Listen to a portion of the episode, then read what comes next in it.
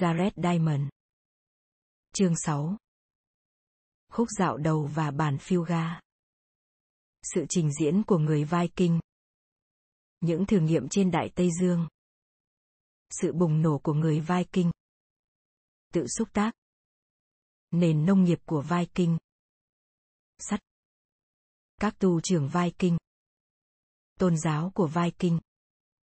Các quần đảo Orkney, Shetland, Faroe Môi trường Iceland. Lịch sử Iceland. Khung cảnh Iceland. Vinland. Thời chúng tôi, mỗi khi nghe từ Viking, chúng tôi thường hình dung ra thuyền trưởng Kirk Douglas, nhân vật không thể nào quên trong bộ phim sử thi cướp biển sản xuất năm 1958, mặc áo da với những chiếc khuy sắt, chỉ huy những kẻ man dợ mặt đầy râu ria, cùng những chiếc thuyền buồm lênh đênh trên biển tấn công cướp bóc, hãm hiếp, giết người.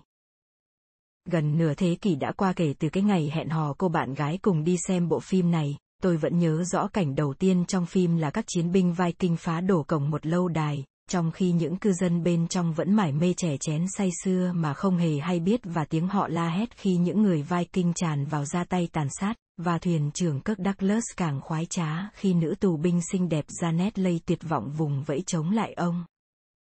Cũng có nhiều sự thực trong những hình ảnh đẫm máu đó, Thời Trung Cổ, những người Viking thực sự đã hoành hành khắp châu Âu trong vài thế kỷ. Thậm chí trong ngôn ngữ của họ. Tiếng Na uy cổ, từ Vikinga còn nghĩa là những tên cướp biển. Nhưng những phần khác của câu chuyện Viking cũng tương đối lãng mạn và khá thích hợp với chủ đề của cuốn sách này. Không chỉ là những tên cướp biển đáng sợ, người Viking còn là những nông dân, các thương gia, những người khai hoang và là những người châu Âu đầu tiên thám hiểm Bắc Đại Tây Dương. Những vùng dân cư mà họ lập ra có những số phận rất khác nhau. Cư dân Viking của lục địa châu Âu và trên các đảo nhỏ của Anh thậm chí đã đồng hóa với dân cư bản địa và đóng vai trò quan trọng trong việc hình thành một số nhà nước, đặc biệt là Nga, Anh và Pháp.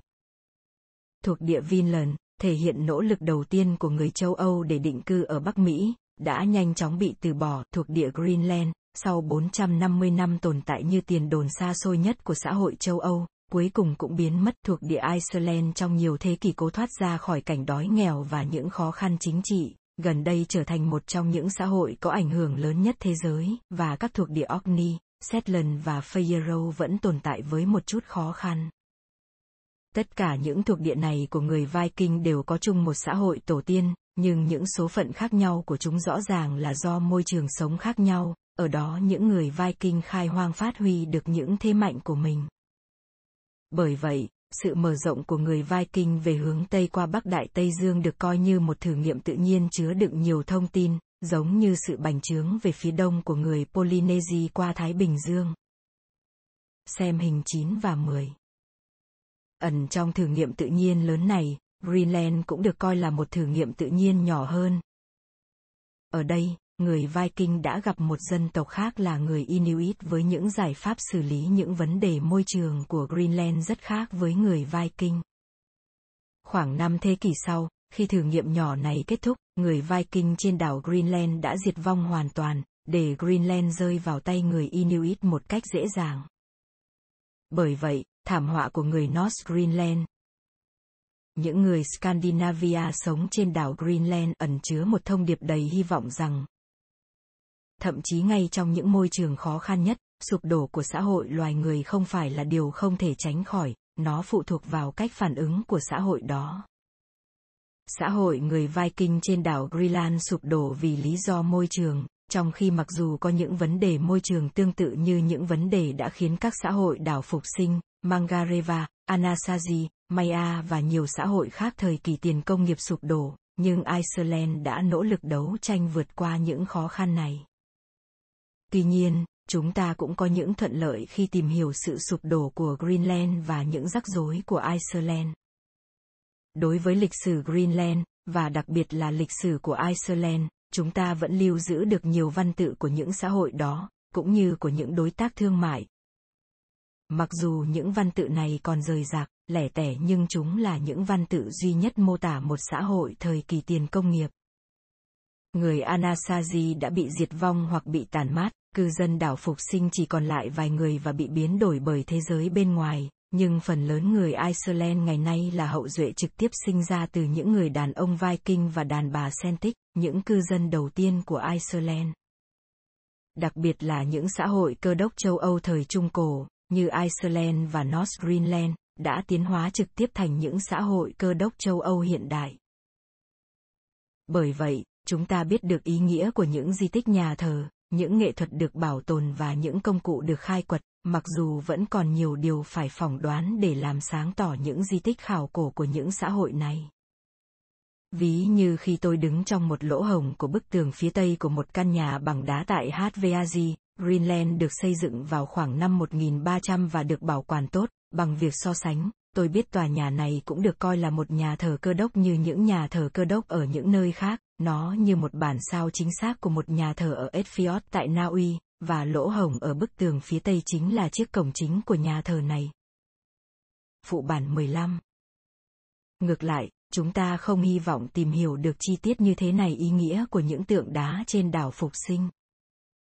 Số phận của người Viking trên đảo Iceland và Greenland là một câu chuyện phức tạp và nhiều thông tin hơn so với số phận cư dân đảo phục sinh, với những hàng xóm của Mangareva, Anasazi và Maya. Tất cả năm yếu tố mà tôi đã đề cập trong phần mở đầu đều có một vai trò nhất định. Người Viking đã phá hủy môi trường, họ phải gánh chịu ảnh hưởng của hiện tượng thay đổi khí hậu, và cách phản ứng cùng những giá trị văn hóa của họ thực sự đã ảnh hưởng tới kết cục. Yếu tố thứ nhất và yếu tố thứ ba cũng xuất hiện trong lịch sử của phục sinh và những láng giềng của Mangareva, và có ba yếu tố tác động tới người Anasazi và Maya, nhưng ngoài ra yếu tố giao thương với các đối tác hữu nghị bên ngoài cũng có vai trò quan trọng trong lịch sử của Iceland và Greenland giống như với những người láng giềng của Mangareva và người Anasazi, mặc dù không xuất hiện trong lịch sử của đảo Phục Sinh và Maya. Cuối cùng, trong số những xã hội này, chỉ có người Viking Greenland có yếu tố can thiệp từ xã hội thù địch bên ngoài. Người Inuit đóng vai trò quan trọng.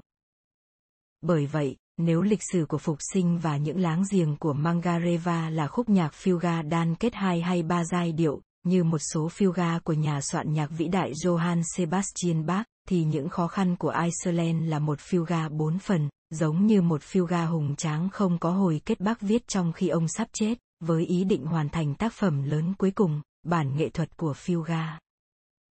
chỉ có sự diệt vong của Greenland mới cho chúng ta thấy cái mà bản thân bác không bao giờ đạt được, một bản phiêu ga đủ 5 phần.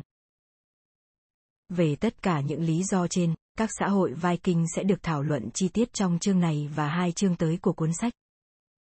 Đây chính là chú cừu thứ hai lớn hơn trong bụng chú chăn nhiệt đới của chúng ta.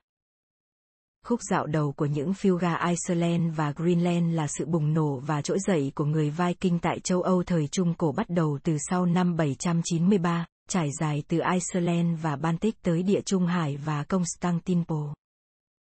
Nó nhắc nhở rằng tất cả những yếu tố cơ bản của nền văn minh châu Âu thời Trung Cổ đều đã xuất hiện từ hơn 10.000 năm trước trong hay gần vùng đất Fertile Crescent của Trung Đông, vùng đất hình lưỡi liềm của Tây Nam Á chạy từ phía Bắc Jordan tới Đông Nam Thổ Nhĩ Kỳ và theo phía Đông tới Iran.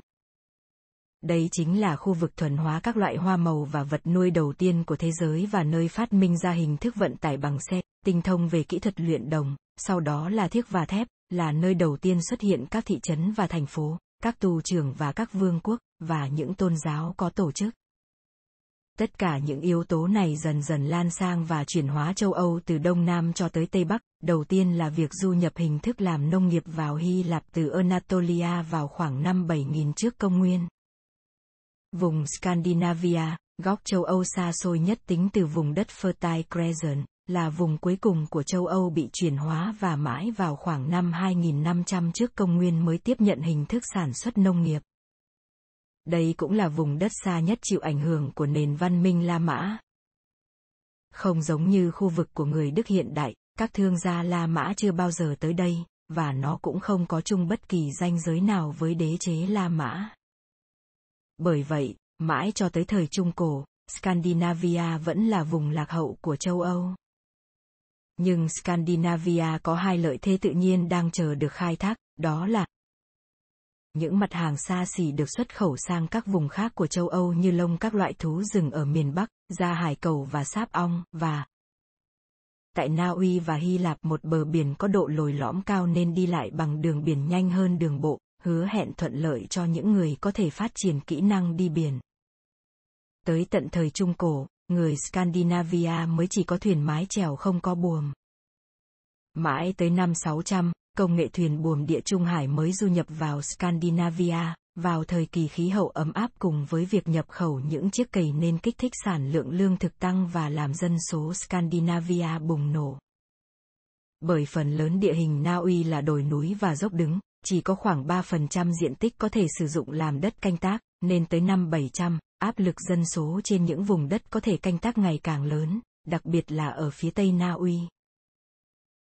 Cơ hội để lập những trang trại mới ngày càng ít, dân số ngày càng đông nên cư dân Scandinavia phải di cư ra nước ngoài. Nhờ du nhập công nghệ thuyền buồm, người Scandinavia nhanh chóng chế tạo ra những chiếc thuyền mái chèo có buồm với tốc độ cao và rất linh hoạt, dễ kéo đi trên cạn và rất lý tưởng để chuyên chở các mặt hàng xuất khẩu sang trọng cho các khách hàng châu Âu và Anh đang háo hức chờ đợi. Những chiếc thuyền này đưa họ vượt đại dương, sau đó còn có thể đẩy lên bất kỳ bãi biển nông nào hay trèo trên những con sông chứ không bị bó buộc chỉ trong một vài cảng nước sâu. Nhưng với người Scandinavia Trung Cổ, cũng như với những người đi biển khác trong suốt lịch sử, buôn bán đã mở đường cho cướp bóc. Khi một số thương gia người Scandinavia phát hiện những tuyến đường biển có thể đưa họ tiếp cận những dân tộc giàu có sẵn sàng đổi vàng, bạc lấy lông thú, thì những người anh em trẻ tuổi và tham vọng của những thương gia này lại thấy rằng hoàn toàn có thể có được số vàng bạc đó mà không phải đổi lại thứ gì. Những chiếc thuyền dùng trong buôn bán cũng có thể theo các tuyến đường biển đó bất ngờ tiếp cận những thị trấn ven biển hay ven sông, kể cả những thị trấn ở sâu trong đất liền nhưng ở bên bờ sông. Và người Scandinavia đã trở thành những tên cướp biển Viking như thế. Tốc độ của những chiếc thuyền và đội thủy thủ lão luyện của Viking hoàn toàn có thể sánh với bất kỳ hạm đội nào của châu Âu và có thể thoát ra biển trước khi những chiếc thuyền bản địa chậm hơn có thể tiếp cận họ, và người châu Âu cũng không hề có ý định tấn công lên những mảnh đất quê hương của người Viking để phá hủy các căn cứ của họ. Những vùng đất đó nay thuộc Na Uy và Thụy Điển, hồi đó vẫn chưa thống nhất dưới quyền cai quản của một vị vua, vẫn bị xẻ nhỏ dưới sự cai trị của những tù trưởng hay tiểu vương đang háo hức tranh giành các chiến lợi phẩm ở nước ngoài để thu hút và để ban thưởng cho đám quần thần. Những tù trưởng thất bại dưới tay những tù trưởng khác ngay tại quê hương mình thì rất muốn thử vận may ở nước ngoài.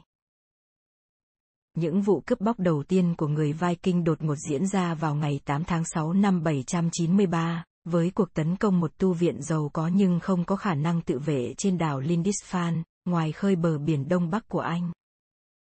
Từ đó trở đi, những cuộc tấn công cướp bóc liên tục diễn ra mỗi mùa hè, bởi khi đó biển lặng sóng hơn và thuận lợi hơn cho việc đi biển, cho tới tận mấy năm sau người Viking mới ngừng quấy phá để trở về nhà vào mùa thu, nhưng họ vẫn xây dựng những khu trú đông trên bờ biển mục tiêu để mùa xuân sang năm có thể bắt đầu tấn công cướp bóc sớm hơn.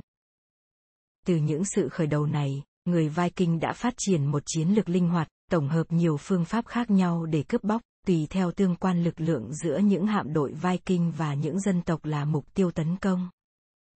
Nếu người Viking mạnh hơn hay đông hơn so với cư dân bản địa, thì quan hệ giữa hai bên cũng chuyển từ giao thương hữu nghị sang buộc phải cống nạp để đổi lấy hòa bình, hoặc người Viking đánh cướp chớp nhoáng rồi nhanh chóng rút lui, hoặc đỉnh điểm là xâm lược và thiết lập nhà nước Viking ở nước ngoài. Người Viking từ những vùng khác nhau của Scandinavia tiến hành tấn công cướp bóc ở những hướng khác nhau.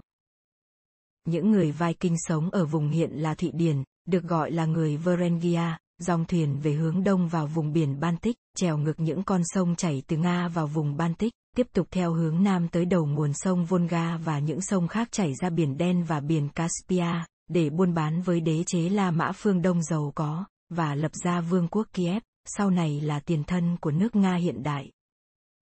Người Viking từ những vùng đất hiện nay là Đan Mạch dòng thuyền theo hướng Tây cập bờ biển Tây Bắc châu Âu và bờ biển phía đông nước Anh, tìm đường ngược sông Rai và sông Loa, rồi định cư ở ngay hai cửa sông này, cùng vùng Normandy và Brittany, lập nên nhà nước denlo ở phía đông nước Anh và vương quốc Normandy ở Pháp. sau đó vòng qua bờ biển Đại Tây Dương của Tây Ban Nha, theo eo biển Gibraltar vào địa Trung Hải và tấn công Italia. Người Viking sống ở vùng đất Na Uy hiện nay thì vượt biển tới Ireland và vùng bờ biển phía Bắc và phía Tây của Anh, lập nên một trung tâm thương mại lớn tại Dublin. Tại mỗi vùng đất châu Âu mà người Viking định cư, họ kết hôn với người bản địa và dần bị đồng hóa với cư dân địa phương, kết quả là các ngôn ngữ Scandinavia và những khu dân cư đặc trưng của họ ở ngoài khu vực Scandinavia đã biến mất hoàn toàn. Người Viking Thụy Điển sáp nhập với dân cư người Nga, người Viking Đan Mạch thì trở thành người Anh, trong khi những người Viking định cư ở vùng Normandy đã từ bỏ ngôn ngữ Norse của mình và chuyển sang nói tiếng Pháp. Trong quá trình đồng hóa này, những từ ngữ cũng như gen của người Scandinavia cũng được người bản địa hấp thu. Ví dụ, trong tiếng Anh có những từ như awkward, die, ex, skirt và hàng chục từ thường nhật khác là vay mượn từ ngôn ngữ của những kẻ xâm lược người Scandinavia. Trong những chuyến di cư tới những vùng đất của người châu Âu, nhiều thuyền Viking bị gió thổi chệch hướng vào vùng biển Bắc Đại Tây Dương, khi đó đang trong thời kỳ khí hậu ấm áp, mặt biển không có những khối băng như sau này cản trở tàu thuyền đi lại, góp phần ảnh hưởng tới vận mệnh của xứ North Greenland và cả số phận của con tàu Titanic lừng danh sau này. Những người Viking lạc đường này đã phát hiện và định cư trên những vùng đất hoang trước đó người châu Âu hay bất kỳ dân tộc nào còn chưa hề biết đến, đó là quần đảo Faroe vào khoảng sau năm 800 và Iceland khoảng năm 870 và vào khoảng năm 980, chỉ có phần cực bắc của Greenland là có các thổ dân Mỹ, tổ tiên của người Inuit, được gọi là người đo xét sinh sống, và vào năm 1000, Vinland, một khu vực thám hiểm bao gồm Newfoundland, vùng vịnh St. Lawrence, và có thể cả một số vùng bờ biển khác phía tây bắc Bắc Mỹ có rất nhiều thổ dân Mỹ sinh sống và chính những người này đã buộc người Viking phải ra đi chỉ sau một thập kỷ. Những cuộc tấn công cướp bóc châu Âu của người Viking giảm hẳn khi những mục tiêu ở châu Âu giờ đã biết tự vệ và sẵn sàng nghênh chiến, bởi quyền lực của các hoàng đế Anh, Pháp và quốc vương Đức đã tăng lên, cùng với việc vua Na Uy bắt đầu khống chế những tù trưởng cứng đầu chuyên cướp bóc và hướng họ nỗ lực trở thành một quốc gia buôn bán đầy uy tín. Trên lục địa, người Pháp đánh bật người Viking ra khỏi sông Sen vào năm 857, giành chiến thắng trong trận đánh lớn ở Loiven thuộc nước Bỉ ngày nay vào năm 891, và trục xuất người Viking ra khỏi Brittany vào năm 939. Trên những hòn đảo nhỏ của Anh, người Viking bị đuổi khỏi Dublin năm 902 và vương quốc Danelaw tại Anh cũng bị tan rã vào năm 954, mặc dù sau đó nó được tái lập bằng những cuộc phản công mạnh mẽ hơn của người Viking trong giai đoạn từ 980 đến 1016. Năm 1066 nổi tiếng bởi trận chiến Hastings khi William the Conqueror, William của vùng Normandy chỉ huy lớp hậu duệ nói tiếng Pháp của những kẻ xâm lược Viking ngày xưa tới chinh phạt nước Anh, đây cũng là thời điểm đánh dấu sự chấm dứt những cuộc tấn công cướp bóc của người Viking. Sở dĩ vì sao William có thể đánh bại vua Harrow của Anh tại Hastings trên bờ biển Đông Nam nước Anh vào ngày 14 tháng 10 năm 1066 là bởi Harrow và binh lính đã kiệt sức họ đã phải hành quân trên chặng đường 354 km về phía nam chỉ trong thời gian chưa đầy 3 tuần, sau khi đánh bại đội quân xâm lược cuối cùng của người Viking và giết chết vua của chúng tại cầu Stamford, miền trung nước Anh ngày 25 tháng 9. Từ đó trở đi, các vương quốc Scandinavia phát triển thành các nước buôn bán bình thường và có mối quan hệ thương mại với các nước châu Âu khác, thi thoảng mới gây ra một cuộc chiến, chứ không thường xuyên tấn công cướp bóc như trước. Na Uy thời Trung Cổ trở nên nổi tiếng không phải chỉ vì những tên cướp biển đáng sợ của mình mà còn bởi mặt hàng cá tuyết khô xuất khẩu. Qua phần lịch sử Viking mà chúng ta vừa điểm qua, chúng ta có thể giải thích như thế nào về nguyên nhân người Viking phải rời bỏ quê hương để mạo hiểm mạng sống của mình trong những cuộc chiến hay những môi trường sống khó khăn như đảo Greenland. Sau một nghìn năm chỉ quẩn quanh trong vùng Scandinavia và hoàn toàn cách biệt với châu Âu, tại sao người Viking có thể bành trướng nhanh tới vậy và đạt tới đỉnh điểm từ sau năm 793, rồi chưa đầy ba thế kỷ sau gần như ngừng lại hoàn toàn.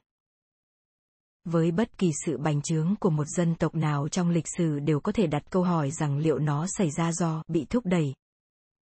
bởi áp lực dân số và điều kiện sống khó khăn tại quê hương, bị lôi kéo. Những cơ hội thuận lợi và những vùng đất hoang ở nước ngoài có thể định cư, hay cả hai. Nhiều làn sóng bành trướng là do sự kết hợp của cả bị thúc đẩy và bị lôi kéo, điều này đúng với trường hợp của người Viking.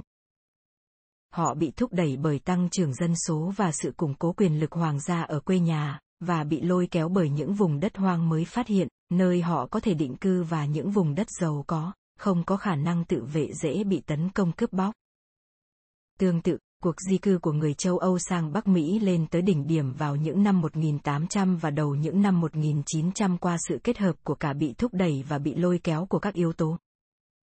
Tăng trưởng dân số, nạn đói và đàn áp chính trị ở châu Âu đã thúc đẩy người châu Âu di cư khỏi vùng đất quê hương của mình, trong khi ở Mỹ và Canada quá sẵn những vùng đất canh tác màu mỡ và các cơ hội sinh sống tốt hơn đã lôi kéo họ tới đây. Còn tại sao sự kết hợp của ảnh hưởng bị thúc đẩy và bị lôi kéo lại đột ngột chuyển từ không lôi cuốn sang lôi cuốn kể từ thời điểm sau năm 793, rồi sau đó lại nhanh chóng lắng xuống vào khoảng năm 1066. Sự bành trướng của người Viking là một ví dụ điển hình về cái gọi là quy trình tự xúc tác. Trong lĩnh vực hóa học, cụm từ xúc tác chỉ một thành phần có tác dụng làm tăng vận tốc của một phản ứng hóa học, như enzyme.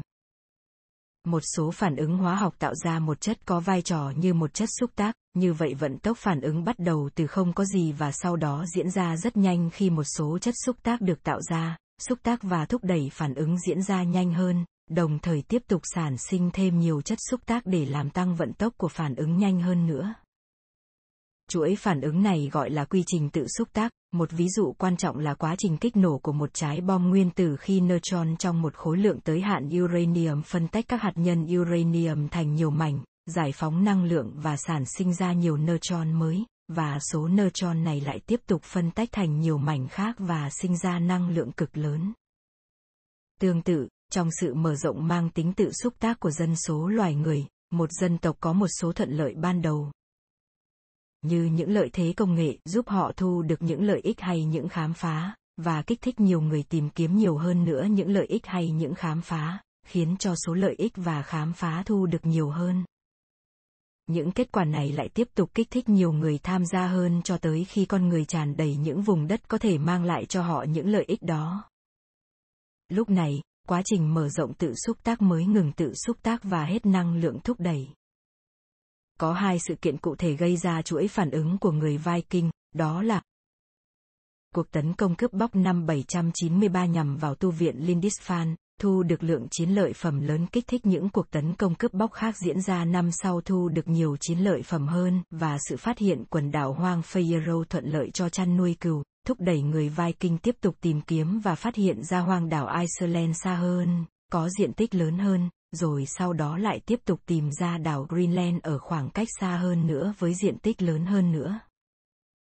Người Viking từ nước ngoài trở về mang theo chiến lợi phẩm hay những thông tin tìm ra những hòn đảo có thể sinh sống được càng thúc đẩy những người Viking ở nhà ham hở lên đường tìm kiếm chiến lợi phẩm và hoang đảo.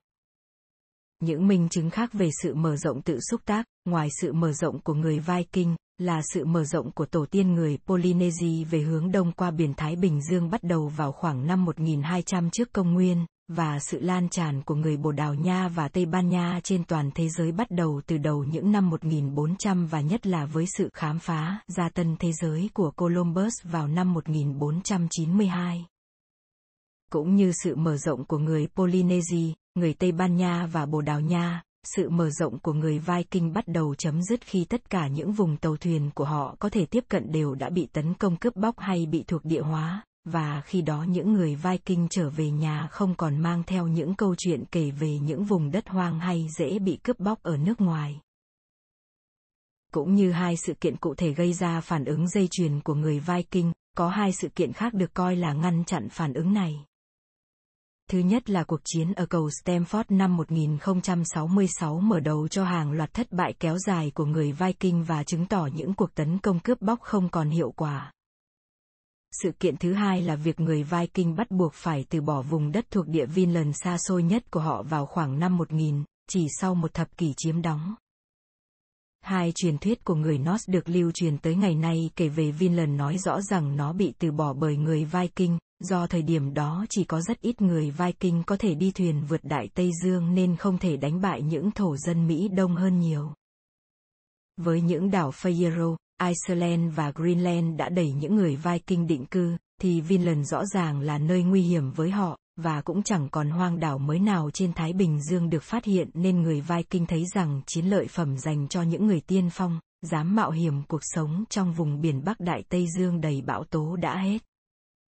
Khi những người nhập cư nước ngoài tới định cư ở một vùng đất mới, thì lối sống mới của họ cũng thường in đậm những bản sắc riêng của quê hương họ, đó là một vốn văn hóa của học thức, tín ngưỡng, cách sinh nhai và tổ chức xã hội được đúc rút, tích lũy từ quê hương.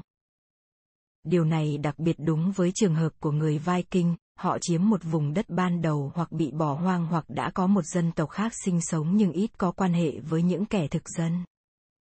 Thậm chí ngay cả tại Mỹ ngày nay, những người mới nhập cư phải hòa đồng với một cộng đồng cư dân Mỹ lớn hơn rất nhiều, tuy nhiên mỗi nhóm người mới nhập cư vẫn duy trì nhiều đặc tính riêng biệt của họ.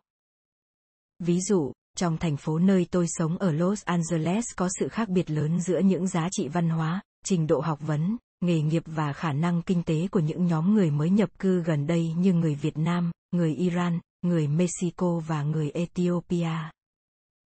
Mức độ thích ứng với xã hội Mỹ của mỗi nhóm người nhập cư khác nhau phụ thuộc một phần vào lối sống mà họ mang theo mình. Trường hợp của người Viking cũng vậy, những xã hội mà họ lập ra trên các đảo Bắc Đại Tây Dương được xây dựng theo mô hình những xã hội của người Viking trên lục địa mà những người nhập cư đã bỏ lại đằng sau. Di sản của lịch sử văn hóa đặc biệt quan trọng trong các lĩnh vực nông nghiệp, luyện sắt, cấu trúc giai cấp và tôn giáo. Trong khi chúng ta coi người Viking như những kẻ cướp biển và thủy thủ, thì họ tự coi mình là những người nông dân. Những loại hoa màu và vật nuôi nhất định phát triển rất tốt ở miền Nam Na Uy đã trở thành một phần quan trọng trong lịch sử của người Viking ở nước ngoài, không chỉ bởi những loài vật nuôi và cây trồng này được những người định cư Viking mang theo tới Iceland và Greenland, mà còn bởi chúng hàm chứa những giá trị xã hội của người Viking. Mỗi loại lương thực và lối sống khác nhau có vị trí khác nhau trong từng dân tộc. Ví dụ, gia súc được đánh giá cao nhưng dê lại bị coi là có giá trị thấp theo cách nhìn nhận của những chủ nông trang ở miền Tây nước Mỹ. Những vấn đề xuất hiện khi những hình thức sản xuất nông nghiệp mà người nhập cư thường áp dụng trên quê hương mình tỏ ra không thích hợp với quê hương mới của họ. Ví như người Australia hiện đang vật lộn với câu hỏi liệu những chú cừu mà họ mang theo từ Anh sang thực sự có lợi hay gây hại cho môi trường Australia. Như chúng ta sẽ thấy, sự bất tương xứng tương tự giữa lối sống trên hai miền đất mới và cũ đã gây hậu quả nặng nề cho xã hội North Greenland như thế nào. Khí hậu lạnh lẽo của Na Uy thuận lợi hơn cho chăn nuôi gia súc so với trồng trọt hoa màu. Năm loài vật nuôi chính là nền tảng sản xuất lương thực của vùng đất Trung Đông Fertile Crescent và châu Âu trong hàng ngàn năm qua là bò, cừu, dê, lợn và ngựa. Trong số các loài này, những loài được người Viking coi trọng nhất là lợn cung cấp thực phẩm, bò cung cấp các sản phẩm sữa như pho mát và ngựa dùng để vận tải và tạo uy thế. Theo những truyền thuyết cổ của người Norse, thịt lợn là thực phẩm hàng ngày dành cho những chiến binh của thần chiến tranh Âu Đanh của người Norse tại Valhalla sau khi họ chết.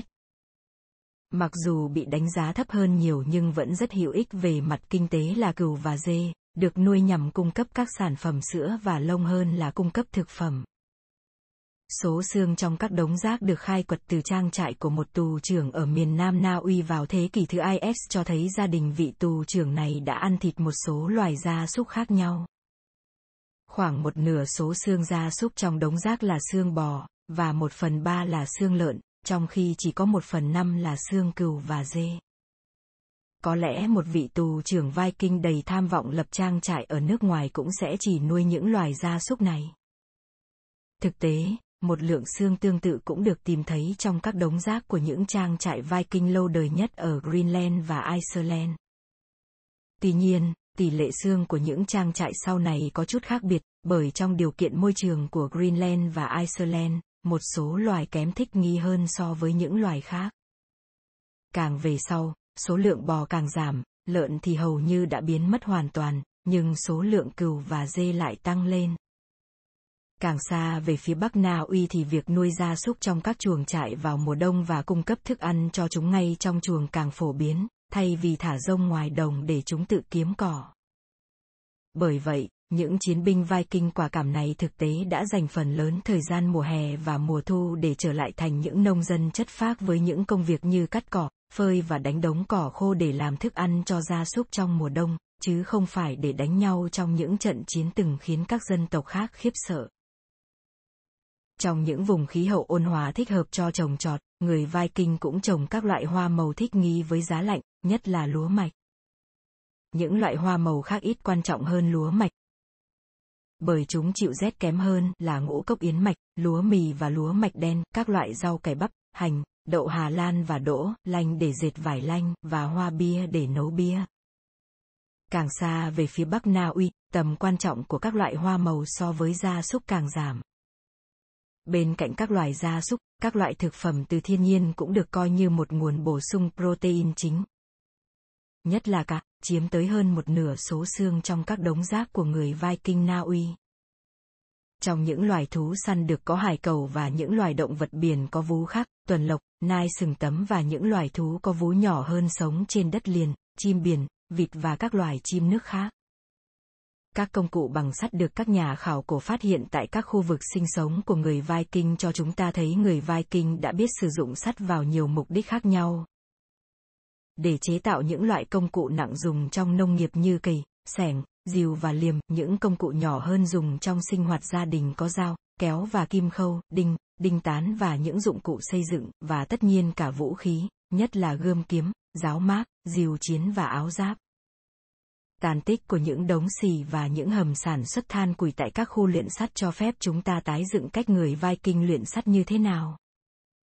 Sắt không được khai thác trên quy mô công nghiệp tại những xưởng tập trung, mà được khai thác ở quy mô nhỏ hơn, mang tính chất gia đình trong từng trang trại. Nguyên liệu thô là quặng đầm lầy có rất nhiều ở vùng Scandinavia. Oxit sắt tan trong nước, rồi kết tủa trong các điều kiện axit hay do các loại vi khuẩn trong các đầm lầy và trong trầm tích các hồ. Mặc dù các công ty khai thác sắt hiện nay chỉ chọn quặng có hàm lượng từ 30 đến 95% oxit sắt, nhưng những thợ rèn Viking chấp nhận những loại quặng chất lượng thấp hơn nhiều, thậm chí chỉ có 1% oxit sắt. Khi xác định được một trầm tích dầu sắt, quặng sẽ được sấy khô và nung lên tới nhiệt độ nóng chảy trong một chiếc lò để tách sắt ra khỏi những tạp chất. Xì, rồi đập mạnh bằng búa để tiếp tục loại bỏ những tạp chất, rồi rèn thành những hình thù mong muốn. Chỉ đốt củi không thể tạo ra nhiệt độ đủ cao để luyện sắt. Thay vào đó, củi phải đốt thành than để có thể duy trì ngọn lửa ở nhiệt độ cao. Kết quả khảo sát ở một số nước cho thấy, trung bình phải đốt 1,8 kg mới có được 0,45 kg than củi. Do tỷ lệ như vậy, cộng với hàm lượng sắt trong quặng thấp, nên việc luyện sắt và sản xuất công cụ bằng sắt, thậm chí chỉ sửa chữa cũng tiêu thụ một lượng gỗ khổng lồ. Đây chính là một điểm hạn chế trong lịch sử của người Viking Greenland, do sản lượng gỗ chỉ đủ dùng trong thời gian ngắn. Hệ thống xã hội mà người Viking mang theo từ lục địa Scandinavia ra nước ngoài là hệ thống xã hội có thứ bậc, với các tầng lớp phân chia từ thấp nhất là nô lệ bị bắt trong những cuộc tấn công, rồi đến những người tự do và cao hơn là các tù trưởng. Những vương quốc thống nhất lớn hơn. Đối lập với những vùng đất nhỏ dưới quyền cai trị của các tù trưởng, những người có thể tự phong cho mình là vua chỉ mới xuất hiện ở Scandinavia trong thời kỳ bành trướng của người Viking, và những cư dân Viking ở hải ngoại cuối cùng cũng phải quan hệ với vua Na Uy và sau này là Đan Mạch. Tuy nhiên, những cư dân phải di cư một phần để trốn tránh quyền lực đang nổi lên của những người sau này sẽ trở thành vua Na Uy, bởi vậy cả Iceland và Greenland đều chưa bao giờ có vua của riêng mình. Thay vào đó, quyền lực ở những nơi này vẫn nằm trong tay tầng lớp quý tộc là những thủ lĩnh quân sự. Chỉ những người này mới có thuyền riêng và đàn gia súc đông đúc, kể cả những con bò quý giá và khó nuôi cũng như những đàn cừu, dê ít được chăm chút hơn. Những người được các tù trưởng bảo hộ là đám tùy tùng và những người ủng hộ, trong đó có nô lệ, những lao động tự do, những tá điền và những nông dân tự do, độc lập.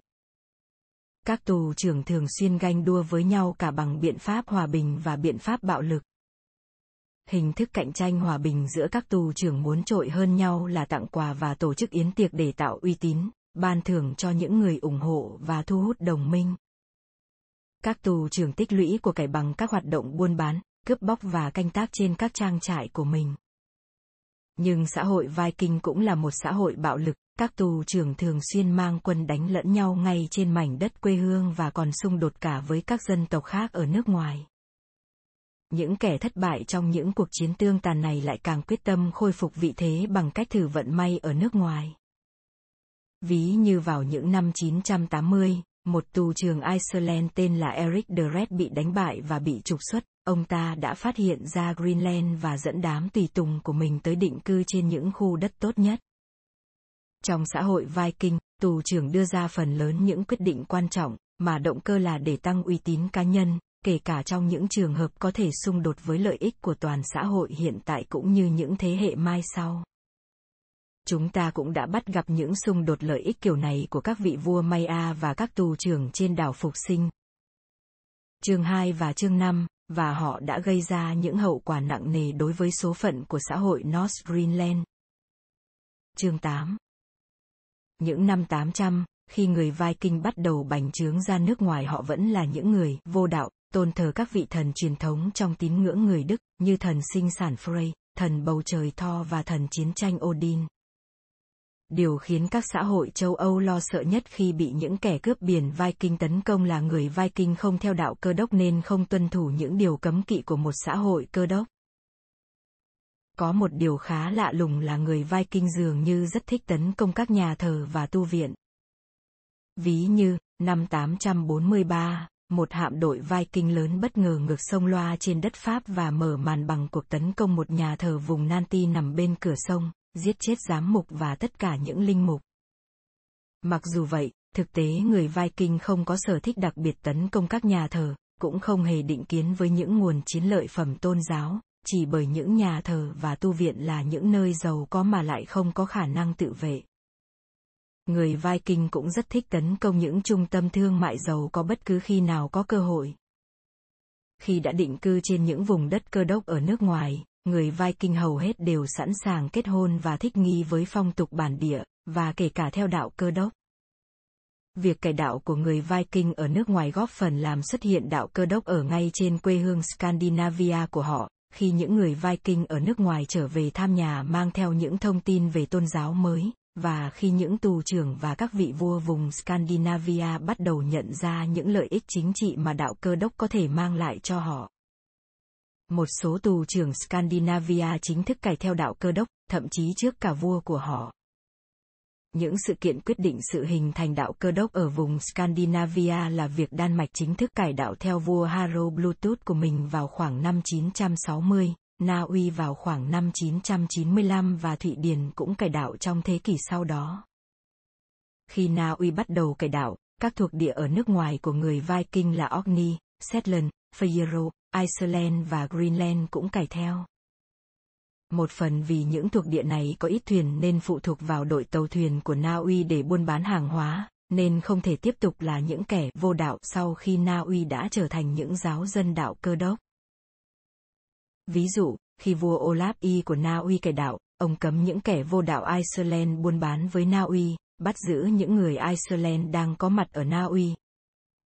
kể cả họ hàng của những tù trưởng Iceland vô đạo, và đe dọa tùng xẻo hay giết số con tin này trừ khi Iceland từ bỏ chủ nghĩa vô đạo. Tại cuộc họp của Nghị viện Iceland mùa hè năm 999, Iceland buộc phải chấp nhận điều không thể tránh được và tuyên bố cải sang đạo cơ đốc. Cũng khoảng năm đó, Lay Erikson, con trai của Eric the Red, người sáng lập ra thuộc địa Greenland cũng ủng hộ du nhập đạo cơ đốc vào Greenland. Những nhà thờ cơ đốc giáo được dựng lên ở Iceland và Greenland sau năm 1000 không phải là những thực thể độc lập có quyền sở hữu đất đai và nhà cửa của họ, như những nhà thờ hiện đại.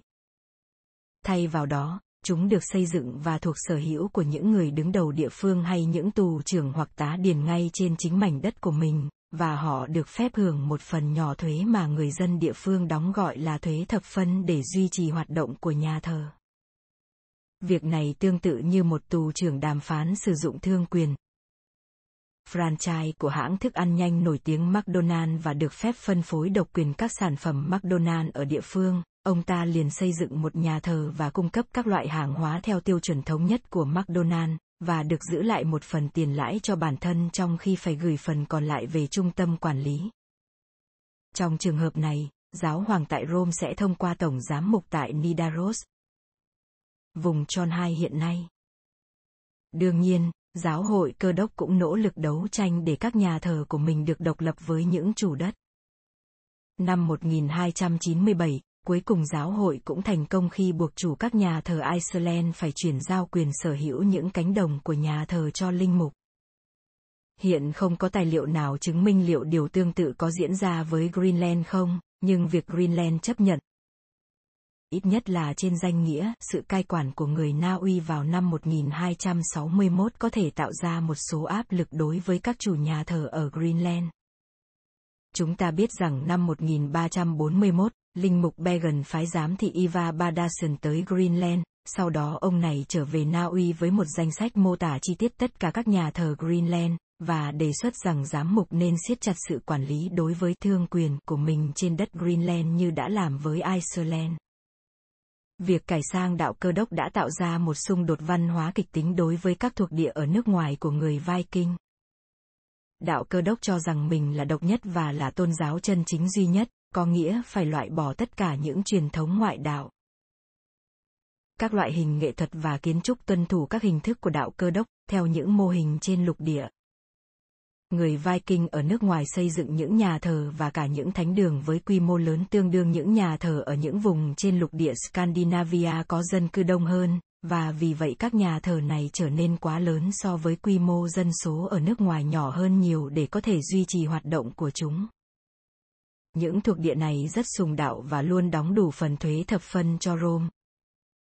chúng tôi có những tài liệu ghi chép về khoản thuế thập phân mà linh mục ở Greenland nộp cho giáo hoàng vào năm 1282.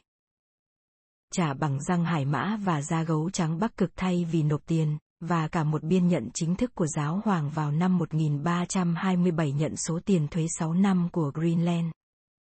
Nhà thờ trở thành phương tiện chính truyền tải những tư tưởng mới nhất của châu Âu vào Greenland, bởi tất cả linh mục được bổ nhiệm cai quản Greenland đều là người Scandinavia lục địa chứ không phải là người Greenland bản địa. Có lẽ hậu quả quan trọng nhất của việc những người khai hoang cải sang đạo cơ đốc có liên quan tới việc họ nhận thức về bản thân như thế nào. Kết quả đó nhắc tôi nhớ rằng người Australia, rất lâu sau khi những thuộc địa Australia của Anh được lập ra vào năm 1788, vẫn tiếp tục cho rằng mình không phải là người châu Á và Thái Bình Dương mà là người Anh ở hải ngoại, nên họ vẫn sẵn sàng xả thân trong cuộc chiến năm 1915 tại Gallipoli xa xôi cùng với người Anh đánh lại người thổ, mặc dù chẳng liên quan gì tới lợi ích quốc gia của Australia. Cũng như vậy, những người khai hoang Viking trên các đảo Bắc Đại Tây Dương vẫn coi mình là người cơ đốc giáo châu Âu. Họ liên tục thay đổi theo những thay đổi trên lục địa trong kiến trúc nhà thờ, phong tục mai táng và các đơn vị đo lường. Chính sự đồng nhất này đã liên kết vài ngàn người Greenland hợp tác với nhau để vượt qua khó khăn và tồn tại trong khoảng thời gian 400 năm trong một môi trường sống khắc nghiệt. Như chúng ta sẽ thấy, nó còn có một nhược điểm lớn là cản trở người Viking tiếp thu kinh nghiệm của người Inuit, sửa đổi bản thân để có thể tồn tại lâu hơn khoảng thời gian 4 thế kỷ. Sáu thuộc địa của người Viking trên các đảo Bắc Đại Tây Dương tạo ra sáu thử nghiệm tương tự trong việc thiết lập các xã hội có chung nguồn gốc, tổ tiên. Như tôi đã đề cập ở phần mở đầu của chương này, sáu thử nghiệm tự nhiên này có những kết quả khác nhau. Các thuộc địa Orkney, Shetland và Faroe tiếp tục tồn tại trong thời gian hơn một ngàn năm mà không ai nghi ngờ điều này, thuộc địa Iceland cũng tồn tại nhưng phải vượt qua đói nghèo và những khó khăn nghiêm trọng về mặt chính trị, xã hội North Greenland diệt vong sau 450 năm tồn tại, và thuộc địa Vinland bị từ bỏ ngay trong thập kỷ đầu tiên. Những kết quả khác nhau này rõ ràng có liên quan tới những yếu tố môi trường khác nhau của các thuộc địa. Bốn khác biệt môi trường chính gây ra những hậu quả khác nhau là khoảng cách đại dương hay thời gian đi thuyền từ Na Uy tới Anh, sự kháng cự của những dân tộc bản địa chống lại sự xâm lược của người Viking, nếu có khả năng thích hợp để phát triển nông nghiệp, đặc biệt phụ thuộc vào vĩ độ và khí hậu bản địa và mức độ dễ tổn hại của môi trường, nhất là mức độ nhạy cảm với sói mòn đất và phá rừng. Mặc dù có 6 kết quả thử nghiệm nhưng chỉ có 4 biến số có thể giải thích cho những kết quả đó, và chúng ta cũng không thể hy vọng tiếp tục tìm kiếm thêm những lý giải khác như chúng ta đã làm ở Thái Bình Dương, nơi chúng ta có 81 kết quả. Trên 81 đảo và 9 biến số để so sánh. Trong phân tích tương quan thống kê, để có được bất kỳ cơ hội thành công nào, có khi cần nhiều kết quả thử nghiệm riêng biệt hơn là chỉ phân tích những biến số này. Bởi vậy, do Thái Bình Dương có số đảo nhiều như vậy, nên chỉ riêng các phân tích thống kê cũng đủ để xác định tầm quan trọng tương ứng của những biến số độc lập đó. Trong Bắc Đại Tây Dương không có đủ những thử nghiệm tự nhiên riêng biệt để làm như vậy. Nên chỉ với những thông tin này, một chuyên gia thống kê sẽ tuyên bố vấn đề của người Viking là không thể giải quyết được. Điều này sẽ gây khó khăn cho các nhà lịch sử khi thử áp dụng phương pháp so sánh với những vấn đề trong lịch sử loài người. Rõ ràng có quá nhiều biến số độc lập tiềm tàng và có quá ít những kết quả riêng biệt nhằm giúp xác định tầm quan trọng của những biến số này theo phương pháp thống kê. Nhưng hiểu biết của các nhà lịch sử về các xã hội loài người còn nhiều hơn nhiều, chứ không chỉ đơn thuần là những điều kiện môi trường ban đầu và những kết quả cuối cùng.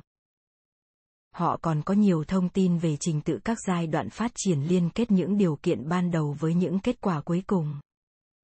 Đặc biệt là các nhà khoa học chuyên nghiên cứu dân tộc Viking có thể phân tích tầm quan trọng của thời gian đi thuyền trên biển bằng cách tính toán số tàu qua lại dựa trên những số liệu đã được ghi lại và số lượng hàng chuyên chở, dựa trên những sự kiện lịch sử về những cuộc chiến giữa những người xâm lược Viking và các dân tộc khác các nhà khoa học có thể phân tích ảnh hưởng từ mức độ kháng cự của người bản địa. Họ có thể phân tích sự thích ứng trong sản xuất nông nghiệp dựa trên những tài liệu về khả năng sinh trưởng thực tế của cây trồng và vật nuôi, và có thể phân tích mức độ dễ tổn hại của môi trường qua những dấu hiệu lịch sử về phá rừng và sói mòn đất. Như qua thống kê phấn hoa và những màu thực vật hóa thạch, và bằng việc xác định gỗ và các vật liệu xây dựng khác. Dựa trên những kiến thức này về trình tự các giai đoạn phát triển cũng như các kết quả, chúng ta có thể kết luận mức độ biệt lập theo trình tự tăng dần và mức độ thịnh vượng theo trình tự giảm dần của năm trong sáu thuộc địa Bắc Đại Tây Dương được xếp như sau. Orkney, Shetland, Faroe, Iceland và Vinland. Trong hai chương tới, chúng ta sẽ thảo luận chi tiết về số phận của xã hội người Viking trên đảo Greenland. Orkney là một quần đảo nằm sát ngay mũi phía bắc của nước Anh, bao quanh là cảng Scapa Flow, một cảng ẩn trú lớn của tàu thuyền và từng là căn cứ chính của Hải quân Anh trong hai cuộc chiến tranh thế giới. Từ John O'Groat, điểm cực bắc của lục địa Scotland, tới đảo Orkney gần nhất chỉ 11,7 km, và từ quần đảo Orkney tới Na Uy đi bằng thuyền của người Viking chỉ mất 24 giờ đồng hồ. Do vậy, rất thuận lợi cho người Viking Na Uy xâm chiếm quần đảo Orkney làm điểm trung chuyển để nhập khẩu bất kỳ mặt hàng gì họ cần từ Na Uy hay từ các đảo nhỏ của Anh, và vận chuyển hàng xuất khẩu của họ với chi phí thấp hơn. Quần đảo Orkney còn được gọi là quần đảo lục địa, bởi đó thực ra chỉ là một mảnh đất mới bị tách khỏi lục địa Anh khi mực nước biển trên thế giới dâng lên do băng tan ở cuối thời kỳ băng hà 14.000 năm trước. Trên quần đảo này có nhiều loại động vật đất liền thuộc loài có vú sinh sống, trong đó có nai sừng tấm. Biệt danh của loài hươu đỏ ở Anh, rái cá và thỏ rừng được du nhập để phục vụ thú săn bắn. Những kẻ xâm lược Viking nhanh chóng khuất phục cư dân bản địa của quần đảo Orkney, được gọi là người Pic. Là cực nam của các thuộc địa của người Viking ở Bắc Đại Tây Dương, trừ Vinland, và nằm trên dòng hải lưu nóng Gulfstream, chảy từ vịnh Mexico qua Đại Tây Dương đến châu Âu, Orkney được hưởng một khí hậu ôn hòa. Đất đai của họ màu mỡ, được băng bảo vệ và không có nguy cơ sói mòn nghiêm trọng nào. Bởi vậy, trồng trọt trên quần đảo Orkney đã được người Pích thực hiện từ trước khi người Viking xâm chiếm hòn đảo, tiếp tục được người Viking thừa kế, và vẫn cho sản lượng cao tới tận ngày nay. Các mặt hàng nông sản xuất khẩu của Orkney hiện đại là thịt bò và trứng, thịt lợn, format và một số hoa màu. Người Viking xâm lược quần đảo Orkney vào khoảng năm 800, và tiếp tục sử dụng những hòn đảo này làm căn cứ tiến hành những cuộc tấn công cướp bóc nhằm vào các lục địa Anh và Ireland lân cận, dựng lên một xã hội giàu có và mạnh mẽ và có một thời gian độc lập với vương quốc Norse. Một bằng chứng về sự giàu có của người Viking ở Orkney là một hầm khoảng 7,7 kg bạc được chôn giấu vào khoảng năm 950, mà không một đảo nào khác của Bắc Đại Tây Dương có và tương đương những hầm bạc lớn nhất trên lục địa Scandinavia. Một bằng chứng khác là tu viện St. Magnus, được xây dựng vào thế kỷ thứ 12 theo mô hình tu viện Durham hùng mạnh của Anh. Năm 1472, quyền sở hữu quần đảo Orkney được chuyển giao hòa bình từ Na Uy. Khi đó vẫn thuộc Đan Mạch sang Scotland, vì một lý do chính trị rất tầm thường. Vua James của Scotland đòi bồi thường của hồi môn cho công chúa Đan Mạch mà ông ta đã cưới. Dưới sự cai trị của Scotland, các cư dân đảo Orkney tiếp tục nói một loại thổ ngữ Norse cho tới tận những năm 1700. Ngày nay, lớp hậu duệ của người Pict bản địa và những kẻ xâm lược Norse trên đảo Orkney vẫn là những nông dân sung túc, và lại càng giàu hơn nhờ một mỏ khai thác dầu lửa biển Bắc. Trong những gì tôi vừa đề cập về quần đảo Orkney, có một số điều tương tự cũng đã diễn ra với thuộc địa quần đảo Shetland ở Bắc Đại Tây Dương. Ban đầu quần đảo này cũng do những nông dân người Pict chiếm giữ, rồi bị người Viking xâm chiếm vào thế kỷ 9, được nhượng cho Scotland vào năm 1472, một thời gian sau đó vẫn sử dụng tiếng Norse, và gần đây cũng được lợi từ khai thác dầu lửa của biển Bắc. Những điểm khác biệt là quần đảo này xa hơn một chút về phía Bắc. Cái Orkney khoảng 80,4 km về phía Bắc và 209,2 km về phía Bắc Scotland, lộng gió hơn, đất ít màu mỡ hơn và sản lượng nông nghiệp thấp hơn. Nuôi cừu lấy len là ngành kinh tế chính của Shetland cũng như của quần đảo Orkney, nhưng chăn nuôi gia súc của Shetland bị thất bại và bị thay thế bằng ngành đánh bắt cá ngày càng được chú trọng. Xét về sự biệt lập, xa hơn quần đảo Orkney và Shetland là quần đảo Faroe, cách Orkney 321,8 km về phía bắc và cách Na Uy 643,7 km về phía tây. Ở vị trí này, những chiếc thuyền của người Viking chở cư dân và hàng hóa vẫn dễ dàng tiếp cận Fayero, nhưng những loại thuyền khác trước đó thì rất khó tiếp cận. Vì vậy, khi người Viking tìm ra đảo Fayero, nó giống như một đảo hoang, chỉ có vài người Ireland sống ẩn giật mà sự tồn tại của họ là những câu chuyện rất mơ hồ và không có bằng chứng khảo cổ nào khẳng định điều đó.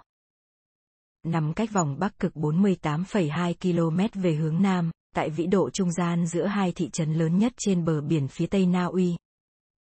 Bergen và Trondheim, quần đảo Faroe có khí hậu đại dương ôn hòa. Tuy nhiên, vị trí của quần đảo xa hơn về phía bắc so với quần đảo Orkney và Shetland, có nghĩa là thời gian trồng trọt ngắn hơn cho nông dân và những người chăn nuôi gia súc sau này. Bởi diện tích của các đảo quá nhỏ nên hơi nước muối bốc lên từ biển len lỏi vào tất cả những ngõ ngách trên quần đảo, kết hợp với gió mạnh khiến cây rừng không phát triển được. Thực vật bản địa ở đây chỉ là những cây liễu, gỗ bu lô, dương lá rung và bách xù thấp lẻ tè đã nhanh chóng bị những cư dân đầu tiên chặt sạch và không thể mọc trở lại bởi bị những đàn cừu gặm hết những cành non. Nếu khí hậu khô hơn thì đây sẽ đúng là nơi lý tưởng để sói mòn đất, nhưng quần đảo Fayero có khí hậu rất ẩm ướt, có sương mù và hưởng lượng mưa trung bình tới 280 ngày mỗi năm, thi thoảng có những trận mưa đá. Bản thân những cư dân nơi đây cũng áp dụng những biện pháp hạn chế sói mòn như xây tường bao, làm ruộng bậc thang để ngăn chặn mất đất.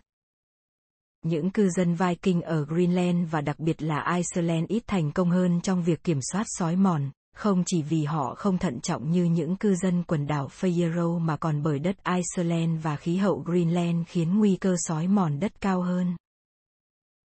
Những người Viking định cư trên quần đảo Faroe trong thế kỷ 9. Họ chỉ trồng lúa mạch và một số rất ít hoặc không trồng loại hoa màu nào khác, thậm chí ngày nay cũng chỉ có khoảng 6% diện tích đất trên quần đảo Faroe được dành để trồng khoai tây và những loại rau quả khác. Bò và lợn được đánh giá cao ở Na Uy, và thậm chí cả cừu mặc dù giá trị kinh tế thấp hơn, nhưng đều không được cư dân nơi đây chăn nuôi trong thời gian 200 năm đầu tiên để đề phòng tình trạng chăn thả quá mức.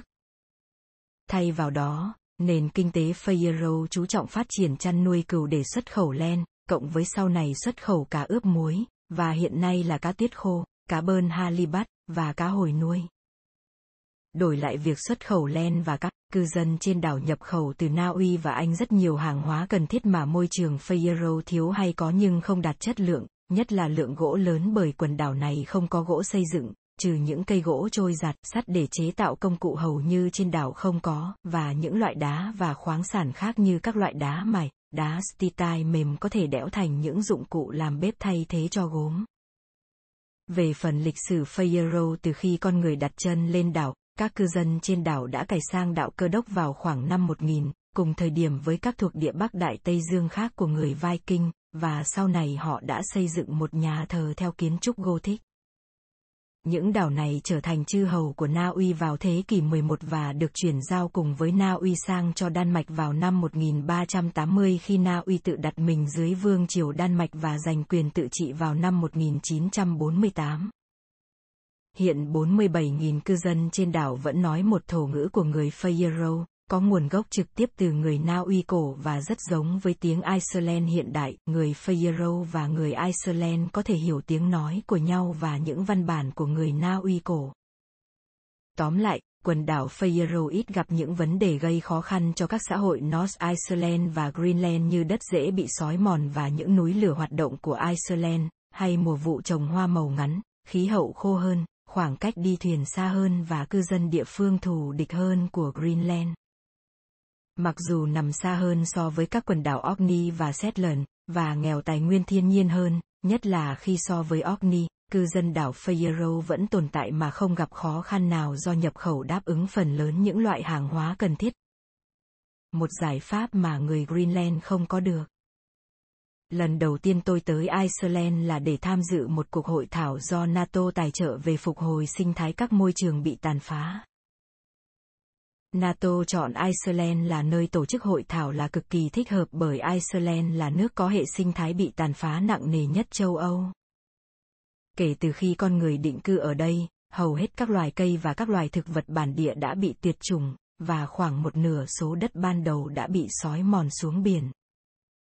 Hậu quả là những vùng rộng lớn của Iceland vẫn còn xanh tươi khi những người Viking đặt chân lên đây, giờ đã trở thành hoang mạc không có sự sống, không có nhà ở, đường xá hay bất cứ dấu hiệu nào của con người. Khi cơ quan không gian của Mỹ NASA muốn tìm kiếm một nơi trên trái đất để mô phỏng bề mặt mặt trăng để các phi hành gia có điều kiện luyện tập trong môi trường tương tự họ sẽ gặp khi lần đầu hạ cánh xuống mặt trăng, NASA đã chọn một vùng đất của Iceland trước đây từng phủ đầy cây xanh, giờ hoàn toàn cằn cỗi. Bốn yếu tố tạo nên môi trường Iceland là núi lửa, băng, nước và gió. Iceland nằm trên biển Bắc Đại Tây Dương cách Na Uy khoảng 965,6 km về phía tây trên dạng Mid-Atlantic Ridge.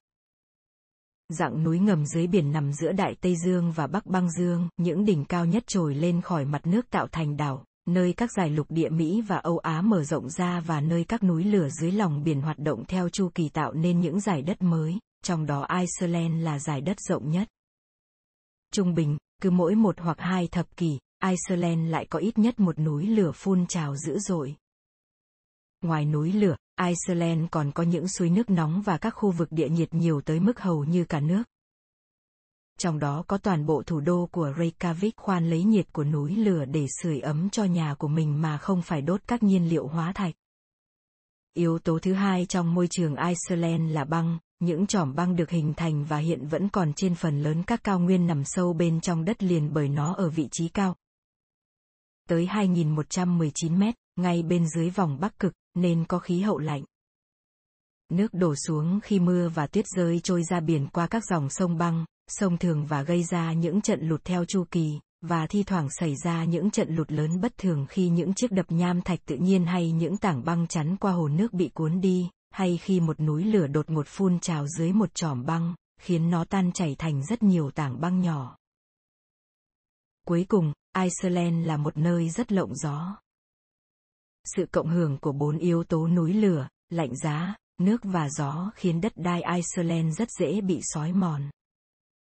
Khi những người Viking đầu tiên đặt chân lên đất Iceland, những ngọn núi lửa và suối nước nóng là những thắng cảnh lạ lẫm đối với họ, không giống như những gì họ biết ở Na Uy hay các đảo nhỏ của Anh, nhưng dù sao phong cảnh cũng không quá xa lạ và khiến họ mạnh dạn hơn. Phần lớn các loài cây và chim nơi đây đều là những loài quen thuộc với châu Âu. Những vùng đất thấp ven biển chủ yếu được che phủ bởi rừng liễu và những cây bu lô thấp, rất dễ chặt để chăn thả gia súc.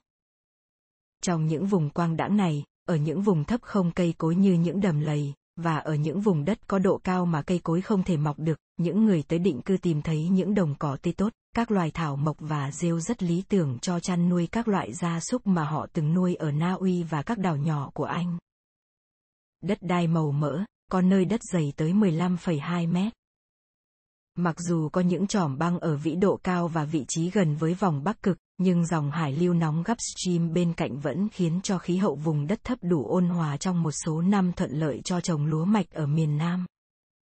Những chiếc hồ, dòng sông và các đại dương xung quanh dồi dào thủy sản và do chưa từng bị săn bắt nên các loài chim biển và vịt hoang dã ở đây rất dạn người, trong khi hải cầu và hải mã nằm tràn trên các bờ biển. Nhưng vẻ bên ngoài của Iceland giống Tây Nam Na Uy và Anh khiến cư dân dễ bị nhầm lẫn về ba mặt quan trọng. Thứ nhất, vị trí của Iceland sát với phía Bắc, cách vùng đất canh tác chính phía Tây Nam Na Uy hàng trăm dặm về phía Bắc, có nghĩa là khí hậu lạnh hơn và thời gian trồng trọt hoa màu ngắn hơn, khiến hoạt động nông nghiệp khó khăn hơn. Sau này, cuối thời kỳ Trung Cổ khi khí hậu trở nên lạnh hơn, những cư dân nơi đây đã ngừng trồng trọt hoa màu và chuyển sang chăn nuôi thuần túy. Thứ hai, cho núi lửa phun trào theo chu kỳ phát tán trên một diện rộng làm hỏng cỏ khô làm thức ăn cho gia súc. Xuyên suốt lịch sử Iceland, những vụ núi lửa phun trào liên tục không ít lần khiến gia súc và con người rơi vào cảnh đói ăn. Thảm họa tồi tệ nhất xảy ra vào năm 1783 khi núi lửa Laki phun trào, sau đó khiến khoảng một phần năm dân số bị chết đói. Những vấn đề lớn nhất khiến những người định cư nhầm lẫn có liên quan tới sự khác biệt giữa khả năng dễ bị tổn hại và sự khác biệt của những loại đất của Iceland so với những loại đất màu mỡ và quen thuộc của Anh và Na Uy. Những người định cư không thể đánh giá được những khác biệt này, một phần bởi những khác biệt này rất khó phát hiện, tới giờ các chuyên gia về đất cũng còn chưa hiểu rõ, nhưng cũng còn bởi đó là một khác biệt không thể phát hiện ra ngay từ đầu mà phải mất nhiều năm theo dõi, là đất đai của Iceland hình thành rất chậm nhưng lại sói mòn nhanh hơn đất đai của Anh và Na Uy. Do vậy, khi những cư dân nhìn thấy đất đai của Iceland màu mỡ và dày, họ tỏ ra rất vui sướng, cũng như phản ứng của bất kỳ ai trong chúng ta khi nghe tin được thừa kế một tài khoản ngân hàng có số dư rất lớn, chúng ta sẽ nhầm tính mức lãi suất với hy vọng mỗi năm tài khoản này sẽ sinh ra một khoản tiền lãi lớn. Đáng tiếc là, mặc dù đất đai và rừng núi rậm rạp của Iceland gây ấn tượng lớn khi nhìn thấy. Giống như số dư lớn trong tài khoản ngân hàng. Nhưng số dư ngân hàng này lại được tích lũy rất chậm. Như với mức lãi suất thấp và từ rất lâu khi thời kỳ băng hà chấm dứt. Sau này những cư dân cũng phát hiện ra rằng họ không được hưởng lãi suất sinh thái hàng năm của Iceland, mà họ đang ăn vào phần vốn là đất và thảm thực vật được tích lũy từ hàng chục ngàn năm qua, và phần lớn số vốn này nhanh chóng bị kiệt quệ chỉ trong vài thập kỷ hoặc thậm chí chỉ trong vòng một năm. Những cư dân này đã vô tình sử dụng đất đai và thực vật một cách không bền vững, bởi các nguồn tài nguyên thiên nhiên sẽ tồn tại vô hạn nếu tốc độ thu hoạch chậm hơn tốc độ tái sinh của chúng. Giống như hoạt động đánh bắt cá và khai thác rừng nếu được quản lý tốt. Thay vào đó, họ đã khai thác đất và thực vật theo kiểu thợ mỏ khai thác các mỏ khoáng sản và dầu lửa, bởi chúng có tỷ lệ tái sinh cực kỳ chậm và bị khai thác tới kiệt quệ. Điều gì khiến đất đai Iceland lại dễ bị tổn hại và chậm hình thành tới vậy? Một lý do quan trọng chính là nguồn gốc của nó.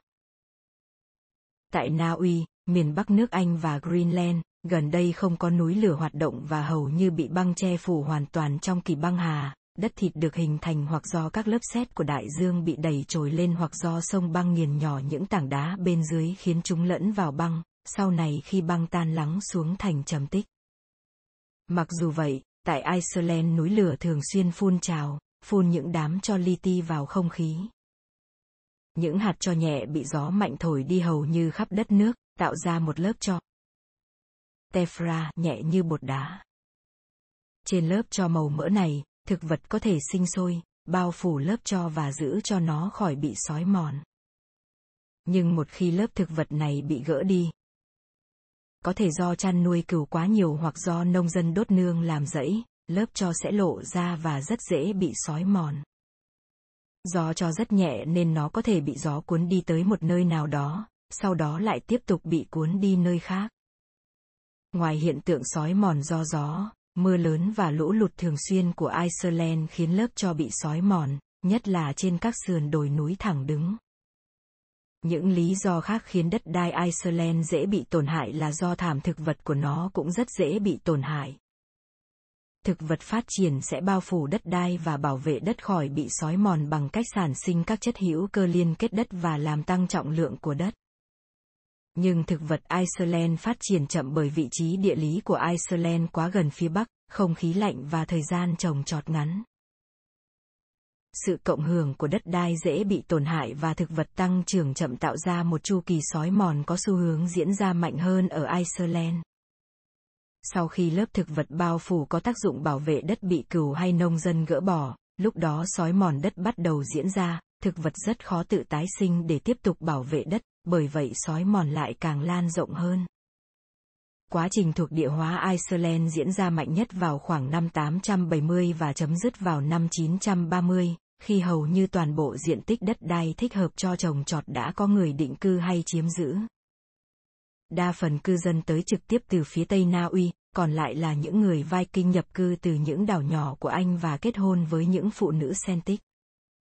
Những cư dân nơi đây vất vả tái tạo nền kinh tế chăn nuôi tương tự như lối sống quen thuộc của họ ở Na Uy và các đảo nhỏ của Anh, và cũng dựa trên năm loài gia súc, trong đó cừu là loài được nuôi nhiều nhất. Sữa cừu được dùng để làm bơ, format và một đặc sản của người Iceland gọi là skyer, tôi thấy có mùi vị như sữa chua đặc rất ngon. Ngoài ra, bổ sung vào khẩu phần ăn của người Iceland còn bao gồm các loài thú hoang săn được và cá, như các nhà cổ động vật học phát hiện sau khi kiên nhẫn phân tích 47.000 chiếc xương khai quật từ những đống rác của người cổ đại. Hải mã nhanh chóng bị tiệt chủng và các loài chim biển bị suy thoái, khiến cho những người thợ săn phải chuyển sang săn hải cầu. Sau này, nguồn cung cấp protein chính từ thiên nhiên là các cả các nước ngọt với các loại cá hồi, cá vược và cá hồi chấm hồng đầy trong các sông, hồ, và cá nước mặn với rất nhiều cá tuyết và cá ephine dọc theo bờ biển. Cá tuyết và cá efin có vai trò quan trọng trong việc duy trì sự sống của người Iceland trong những thập kỷ khó khăn thời kỳ tiểu băng hà và trong việc thúc đẩy nền kinh tế Iceland hiện nay phát triển thời điểm con người bắt đầu định cư tại Iceland, rừng chiếm một phần tư diện tích đảo. Cư dân đã chặt cây để chăn thả gia súc, dùng làm củi đun, lấy gỗ và đốt làm than. Chỉ trong vài thập kỷ đầu tiên, khoảng 80% diện tích rừng đã bị phát quang và tới nay đã lên 96%, giờ Iceland chỉ còn lại khoảng 1% diện tích rừng. Phụ bản 16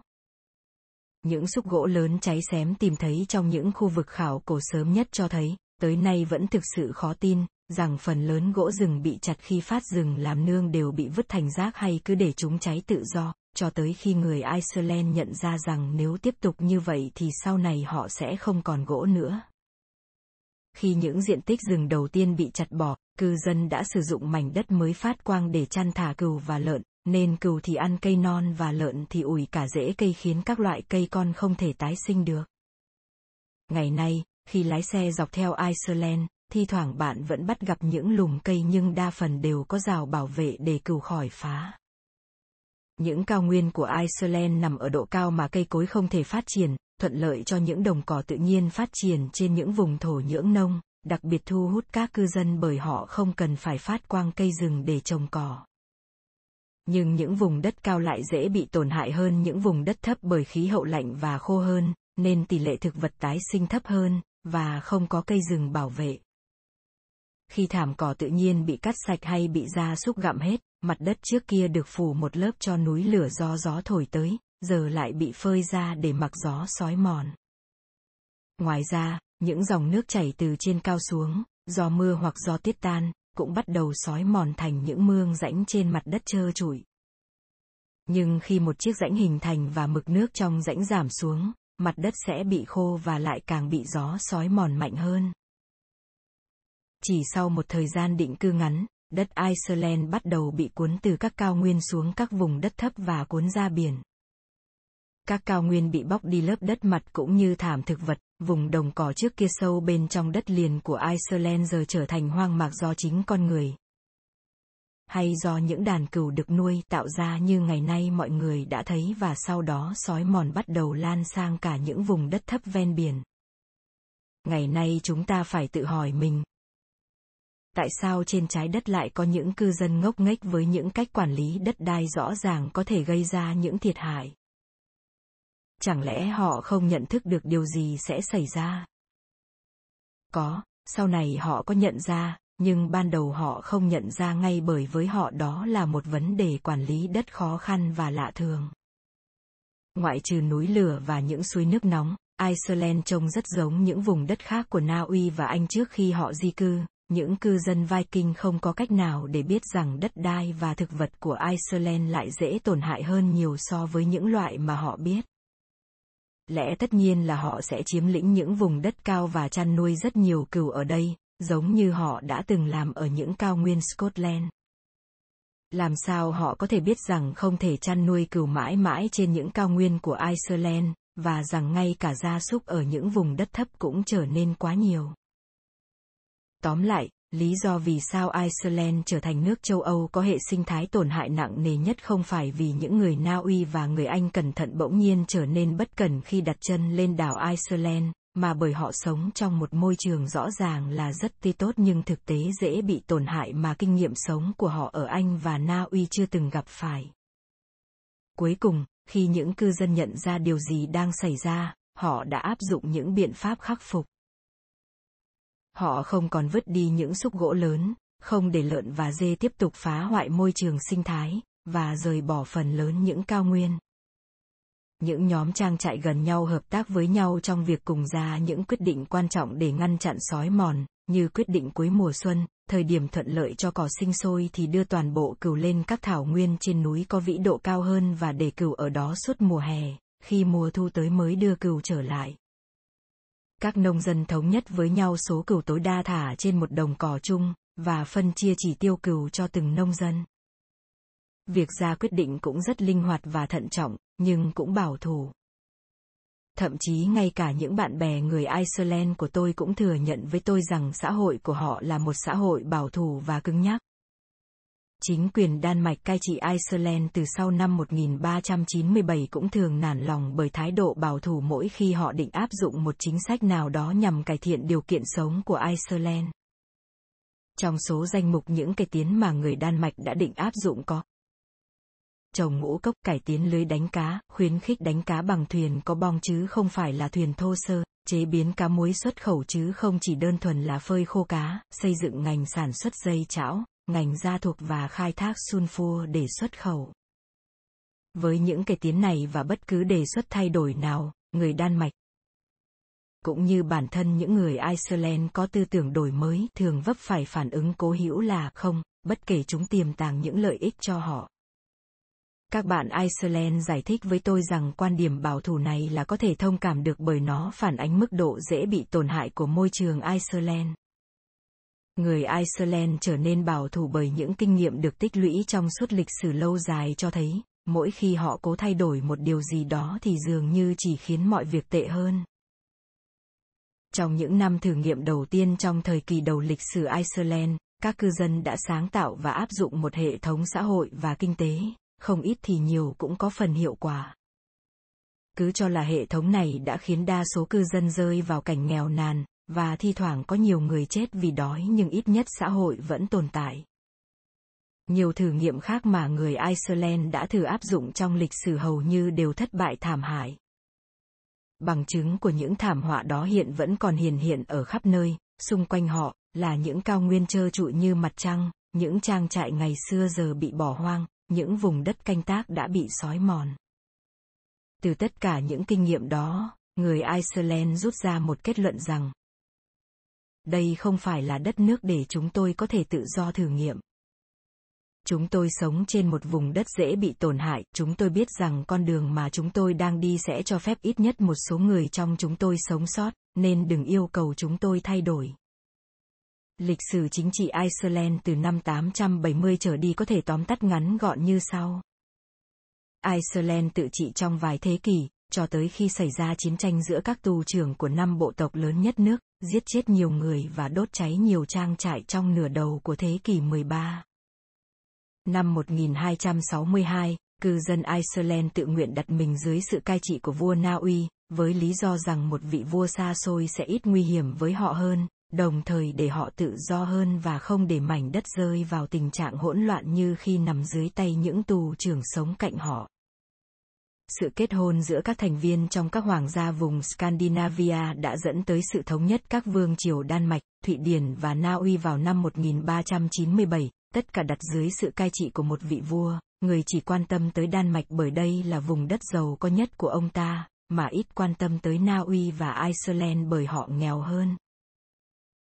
Năm 1874, Iceland giành được một số quyền tự trị, trở thành tự trị vào năm 1904 và độc lập hoàn toàn, tách ra khỏi Đan Mạch vào năm 1944. Cuối thời kỳ Trung Cổ, nền kinh tế Iceland được kích thích nhờ sự phát triển của hoạt động buôn bán cá khô. Cá tiết khô, được đánh bắt trong những vùng biển của Iceland và xuất khẩu sang những thành phố đang phát triển của lục địa châu Âu, nơi dân cư đô thị có nhu cầu thực phẩm lớn. Bởi bản thân Iceland không có những cây gỗ lớn đủ để đóng thuyền, nên việc đánh bắt và xuất khẩu cá phụ thuộc vào tàu thuyền nước ngoài, nhất là Na Uy, Anh và Đức, kể cả Pháp và Hà Lan cũng tham gia. Tới đầu những năm 1900, Iceland cuối cùng cũng bắt đầu gây dựng một hạm đội của riêng mình và bắt đầu thời kỳ bùng nổ đánh bắt cá trên quy mô công nghiệp. Tới năm 1950, thủy sản chiếm hơn 90% sản lượng hàng xuất khẩu của Iceland, vượt qua cả lĩnh vực nông nghiệp từng một thời là ngành kinh tế chủ yếu của đất nước. Ngay từ năm 1923, dân số đô thị của Iceland đã vượt dân số nông thôn về mặt số lượng. Hiện Iceland là nước vùng Scandinavia có tỷ lệ đô thị hóa mạnh nhất, với một nửa dân số sống ở thủ đô Reykjavik. Dòng dân cư từ nông thôn đổ ra thành thị vẫn tiếp tục tới tận ngày nay, khi những nông dân Iceland từ bỏ những trang trại của mình hoặc chuyển đổi chúng thành nhà nghỉ và chuyển tới thành thị kiếm công ăn việc làm, uống Coca-Cola và hưởng thụ văn hóa toàn cầu. Ngày nay, nhờ các nguồn tài nguyên phong phú như cá, năng lượng địa nhiệt cùng thủy điện từ tất cả các dòng sông, và nhu cầu gỗ đóng tàu cũng đã giảm. Hiện tàu được đóng bằng kim loại, nên Iceland từ một nước nghèo nhất châu Âu giờ đã trở thành một trong những nước giàu nhất thế giới, tính theo thu nhập bình quân trên đầu người, một tấm gương xã hội thành công vĩ đại để cân bằng với những kết cục bi thảm sụp đổ xã hội từ chương 2 đến chương 5. Nhà tiểu thuyết từng đoạt giải Nobel của Iceland là Hodor Laxness đã để một nhân vật nữ chính trong tiểu thuyết Sanka Vanka nói một câu bất hủ mà chỉ có người Iceland mới có thể thốt lên, khi tất cả đã được nói và làm, thứ đầu tiên và trên hết của cuộc sống là cá muối.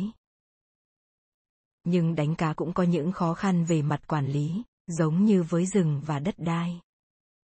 Người Iceland hiện đang hết sức nỗ lực để khắc phục những thiệt hại trước đây mà họ gây ra đối với rừng và đất đai và ngăn chặn những thiệt hại tương tự đối với ngành thủy sản của họ. Với việc điểm qua lịch sử Iceland, hãy xem Iceland đứng ở đâu so với năm thuộc địa Norse khác của Bắc Đại Tây Dương. Tôi đã từng nói rằng số phận khác nhau của những thuộc địa này đặc biệt phụ thuộc sự khác nhau trong bốn yếu tố.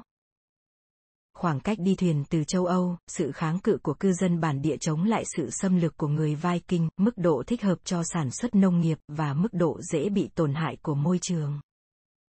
Trong trường hợp của Iceland, hai trong số bốn yếu tố này là thuận lợi, và hai yếu tố còn lại là khó khăn. Tin vui cho các cư dân Iceland là đảo này trước đó không?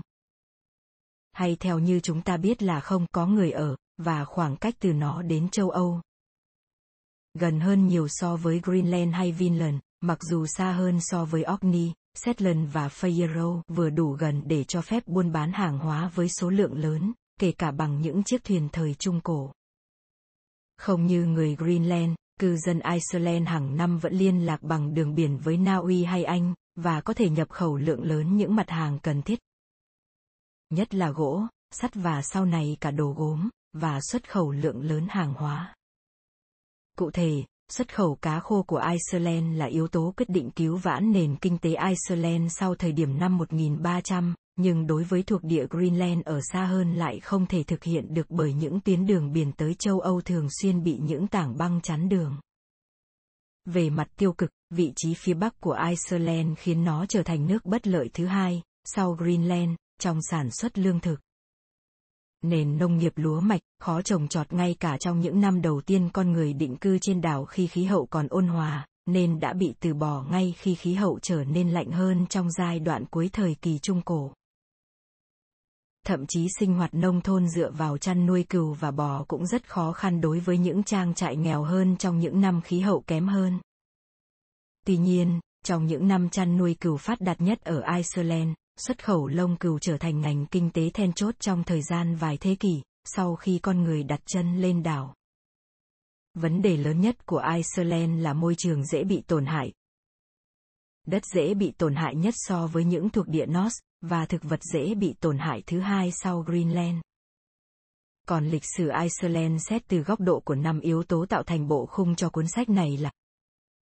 tổn hại môi trường do con người tự gây ra, thay đổi khí hậu, xung đột với những xã hội khác, quan hệ giao thương hữu hảo với xã hội khác và những quan điểm văn hóa thì sao?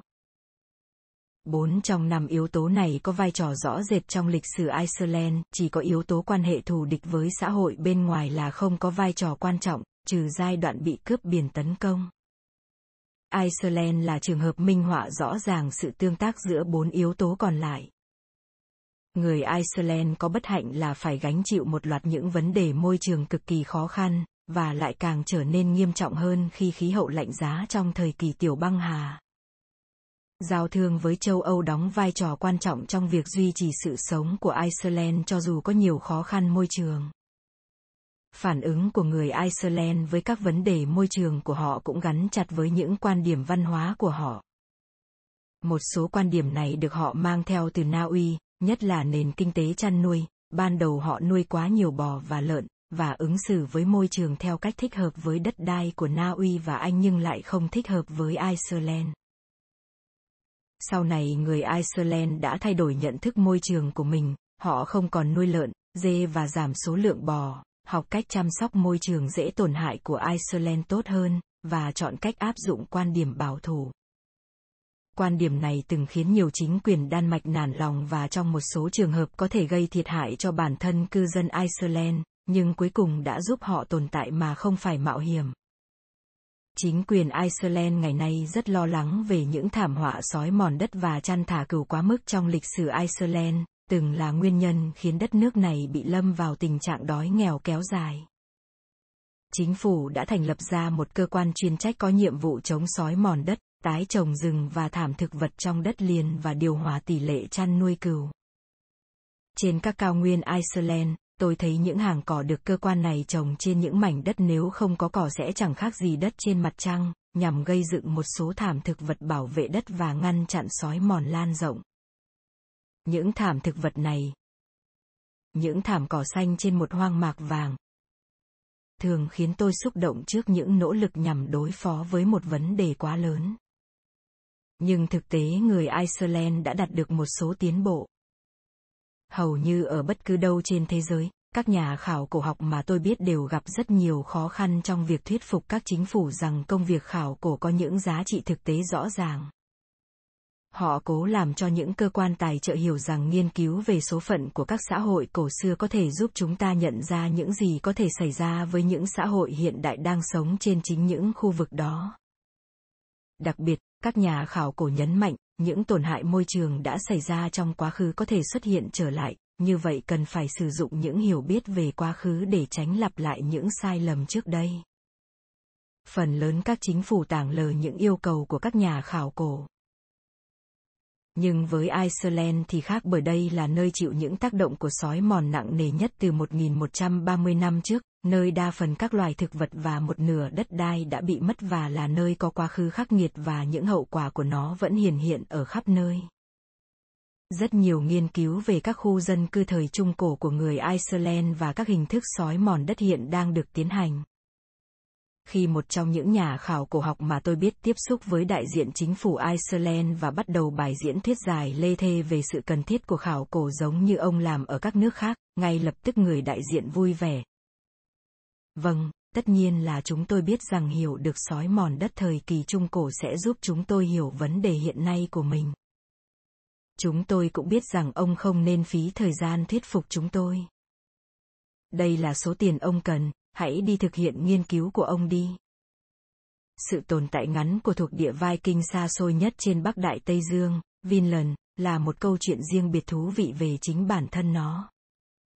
Là nỗ lực đầu tiên của người châu Âu nhằm chinh phục châu Mỹ, khoảng gần 500 năm trước khi Columbus tìm ra châu Mỹ, nên Vinland là đối tượng của những phỏng đoán lãng mạn và là đề tài của nhiều cuốn sách.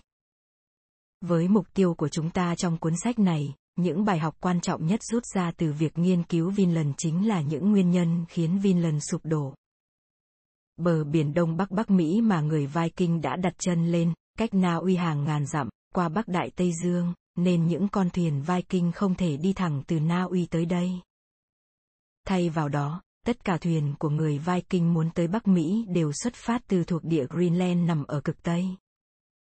Thậm chí ngay cả Greenland cũng cách xa Bắc Mỹ theo cách đi biển của người Viking. Căn cứ chính của người Viking trên vùng đất Newfoundland cũng cách khu dân cư của Greenland khoảng 1.000 hải lý theo hải trình thẳng, nhưng thực tế hải trình này dài tới 2.000 hải lý và phải đi mất tới 6 tuần do men theo bờ biển vì lý do an toàn, và bởi trình độ hàng hải của họ còn non nớt. Nếu đi từ Greenland tới Vinland và quay trở lại ngay trong mùa hè bởi lý do thời tiết thuận lợi cho việc đi biển thì chỉ còn rất ít thời gian để thám hiểm Vinland. Bởi vậy, người Viking đã lập một căn cứ ở Newfoundland, nơi họ có thể trú chân trong mùa đông và có thể dành cả mùa hè tiếp theo để thám hiểm Vinland. Những chuyến đi tới Vinland được sử sách ghi lại đều xuất phát từ Greenland và do hai con trai, một con gái và một con dâu của tù trưởng Eric de Red, người sáng lập thuộc địa Greenland vào năm 984, tổ chức. Mục đích của họ là thăm dò vùng đất nhằm tìm hiểu xem đảo này có những sản phẩm gì và đánh giá khả năng sinh sống của con người trên đảo. Theo các truyền thuyết, những người du hành đầu tiên mang theo cả gia súc trên thuyền, như vậy rõ ràng họ đã có ý định cư trú lâu dài nếu điều kiện tự nhiên trên đảo tốt với họ. Sau này, khi người Viking không còn hy vọng định cư ở đây, họ vẫn tiếp tục thăm dò bờ biển Bắc Mỹ trong thời gian hơn 300 năm để tìm kiếm những cây gỗ. Lúc nào Greenland cũng thiếu, và cũng có thể để luyện sắt ngay tại các khu vực có nhiều gỗ đủ làm than củi. Mà Greenland chẳng bao giờ đủ để rèn các công cụ bằng sắt. Chúng tôi có hai nguồn thông tin đáng tin cậy về ý định của người Viking định cư ở Bắc Mỹ là những văn bản cổ và những kết quả khai quật khảo cổ. Những văn bản cổ bao gồm hai truyền thuyết mô tả những chuyến đi biển đầu tiên thám hiểm và khám phá đảo Vinland, được truyền thành chuyện kể rồi cuối cùng được chép lại tại Iceland trong những năm 1200. Do không có bằng chứng độc lập xác nhận chuyện này, nên các học giả có xu hướng bác bỏ truyền thuyết, coi đó là những câu chuyện viễn tưởng và nghi ngờ rằng người Viking chưa từng đặt chân đến vùng đất tân thế giới. Cuộc tranh luận rồi cũng kết thúc khi các nhà khảo cổ tìm ra căn cứ của người Viking trên đảo Newfoundland vào năm 1961. Những tình tiết trong truyền thuyết về Vinland giờ đã được công nhận là những mô tả cổ nhất bằng văn bản của Bắc Mỹ, mặc dù các học giả vẫn chưa thôi tranh cãi về tính chính xác của các chi tiết trong truyền thuyết. Các truyền thuyết được ghi trong hai văn bản cổ, tên là truyền thuyết của người Greenland và truyền thuyết về Eric the Red, nói chung là thống nhất với nhau nhưng vẫn có những chi tiết nhỏ khác nhau. Chúng kể rằng có tới 5 chuyến đi khác nhau từ Greenland tới Vinland, chỉ trong một chu kỳ ngắn khoảng một thập kỷ, mỗi chuyến chỉ có một thuyền, riêng chuyến cuối cùng có 2 tới 3 thuyền. Trong hai truyền thuyết về Vinland này, những khu vực Bắc Mỹ mà người Viking đã tới được miêu tả ngắn gọn và được đặt cho những cái tên Na Uy cổ là Helluland, Markland, Vinland, Lyserberdy, Stromfjord và Hop. Nhiều học giả đã rất nỗ lực tìm hiểu ý nghĩa những cái tên này và họ đã miêu tả ngắn gọn rằng Ví dụ, mảnh đất này, Markland, bằng phẳng và có rừng, thoai thoải trải dần ra phía biển, và chạy qua nhiều bãi biển đầy cát trắng. Mảnh đất này được đặt tên theo những gì có trên mặt đất nên được gọi là Markland tức đất rừng. Dường như rất rõ ràng rằng Helluland có nghĩa là bờ biển phía đông của đảo Ba phần trong vùng bắc cực của Canada, và rằng Markland là bờ biển Labrador phía nam đảo Ba phần. Cả đảo Ba phần và Labrador đều nằm chính hướng tây của Greenland ngang qua eo biển Davis hẹp, tách Greenland ra khỏi Bắc Mỹ. Để duy trì tầm nhìn với đất liền càng lâu càng tốt, người Viking Greenland không lái thuyền đi thẳng qua vùng biển quang đãng của Bắc Đại Tây Dương tới Newfoundland mà đi qua eo biển Davis tới đảo Ba phần và sau đó vòng lên phía nam, men theo bờ biển.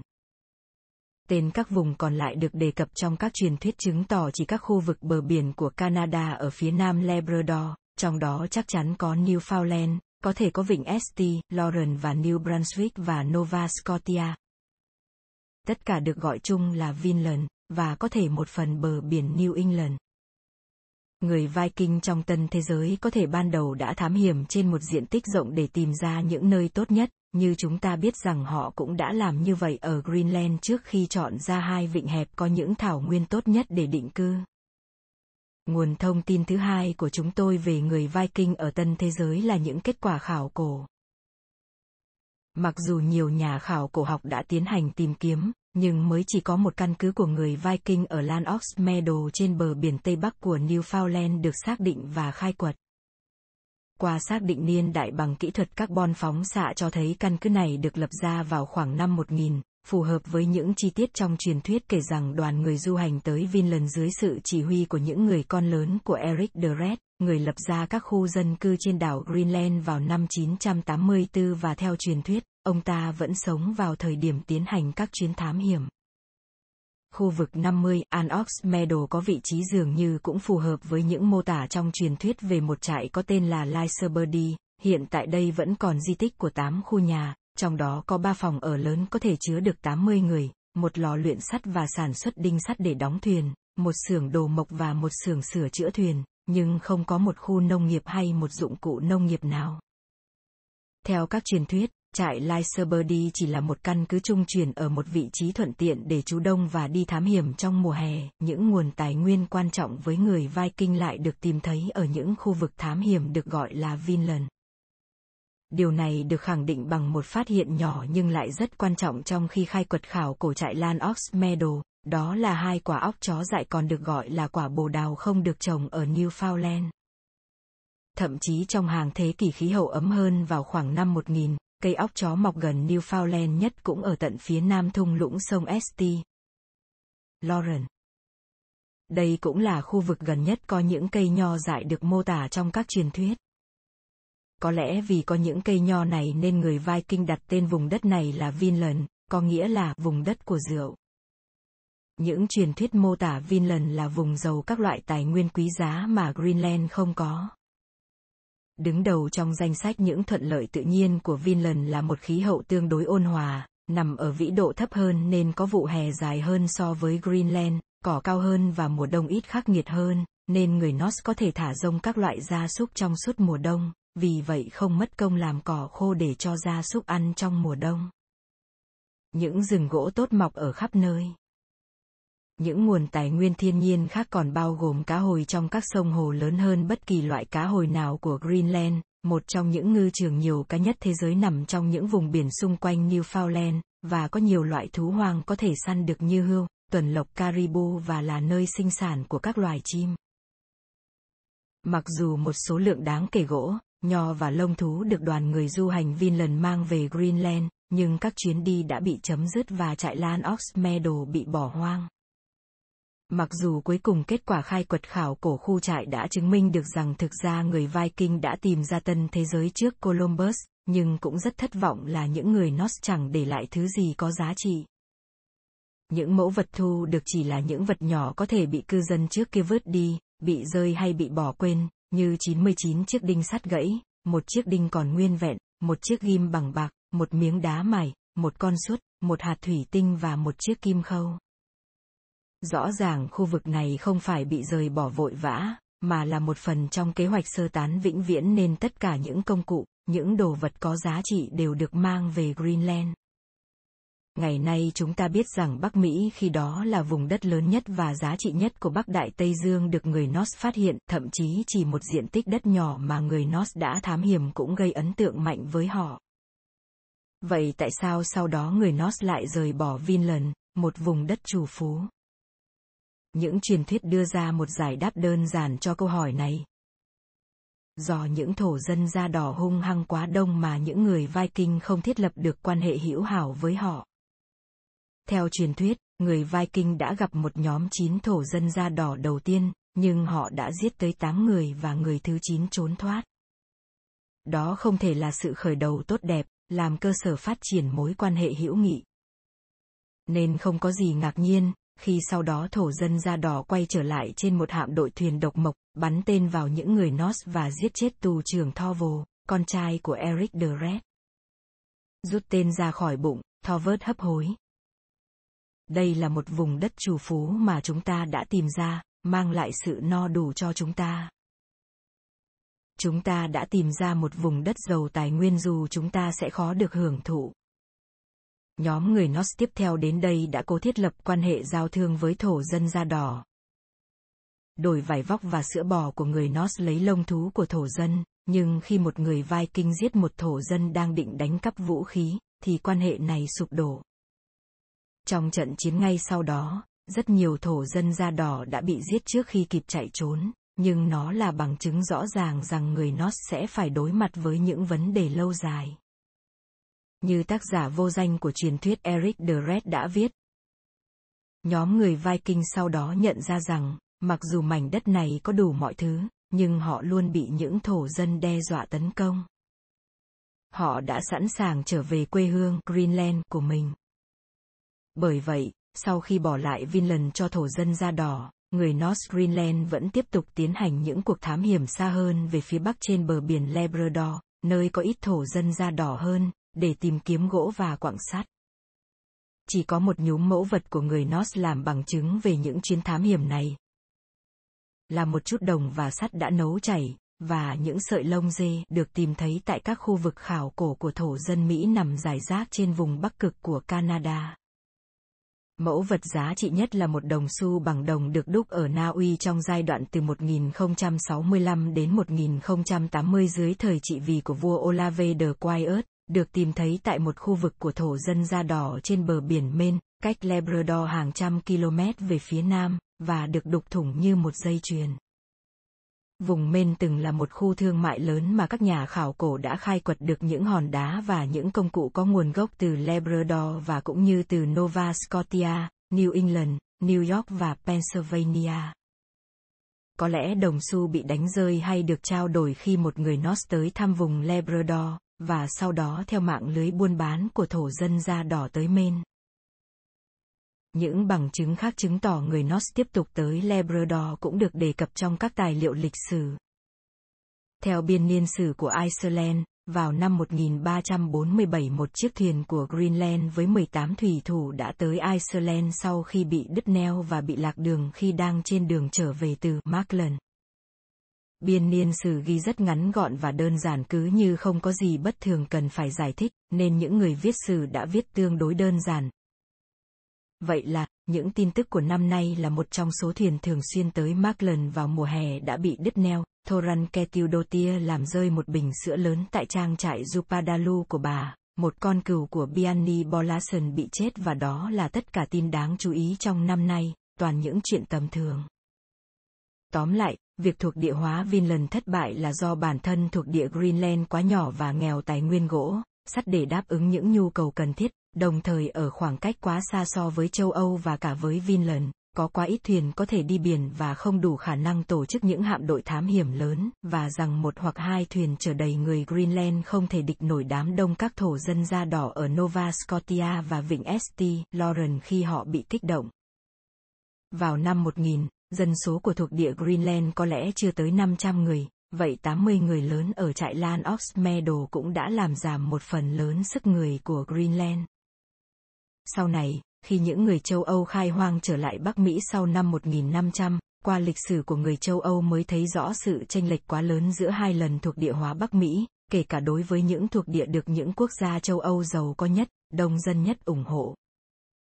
Hàng năm, các nước này đều phái những hạm đội với những chiếc thuyền lớn hơn nhiều lần so với thuyền của người Viking thời Trung Cổ, và được trang bị đầy đủ súng và vô số công cụ bằng sắt. Tại những thuộc địa đầu tiên của người Anh và người Pháp ở Massachusetts, Virginia và Canada, khoảng một nửa số người tới định cư đã chết vì đói và bệnh tật ngay trong năm đầu tiên. Nên không có gì ngạc nhiên bởi lúc đó 500 người Greenland, thuộc địa xa xôi nhất của Na Uy, một trong những quốc gia nghèo nhất châu Âu, không thể thành công khi chinh phục và thuộc địa hóa Bắc Mỹ. Với những mục tiêu trong cuốn sách của chúng ta, điều quan trọng nhất trong sự sụp đổ của thuộc địa Vinland chỉ trong vòng 10 năm là nó phần nào giúp chúng ta xem xét nhanh sự sụp đổ của thuộc địa Greenland sau 450 năm. Xã hội North Greenland tồn tại lâu hơn nhiều so với xã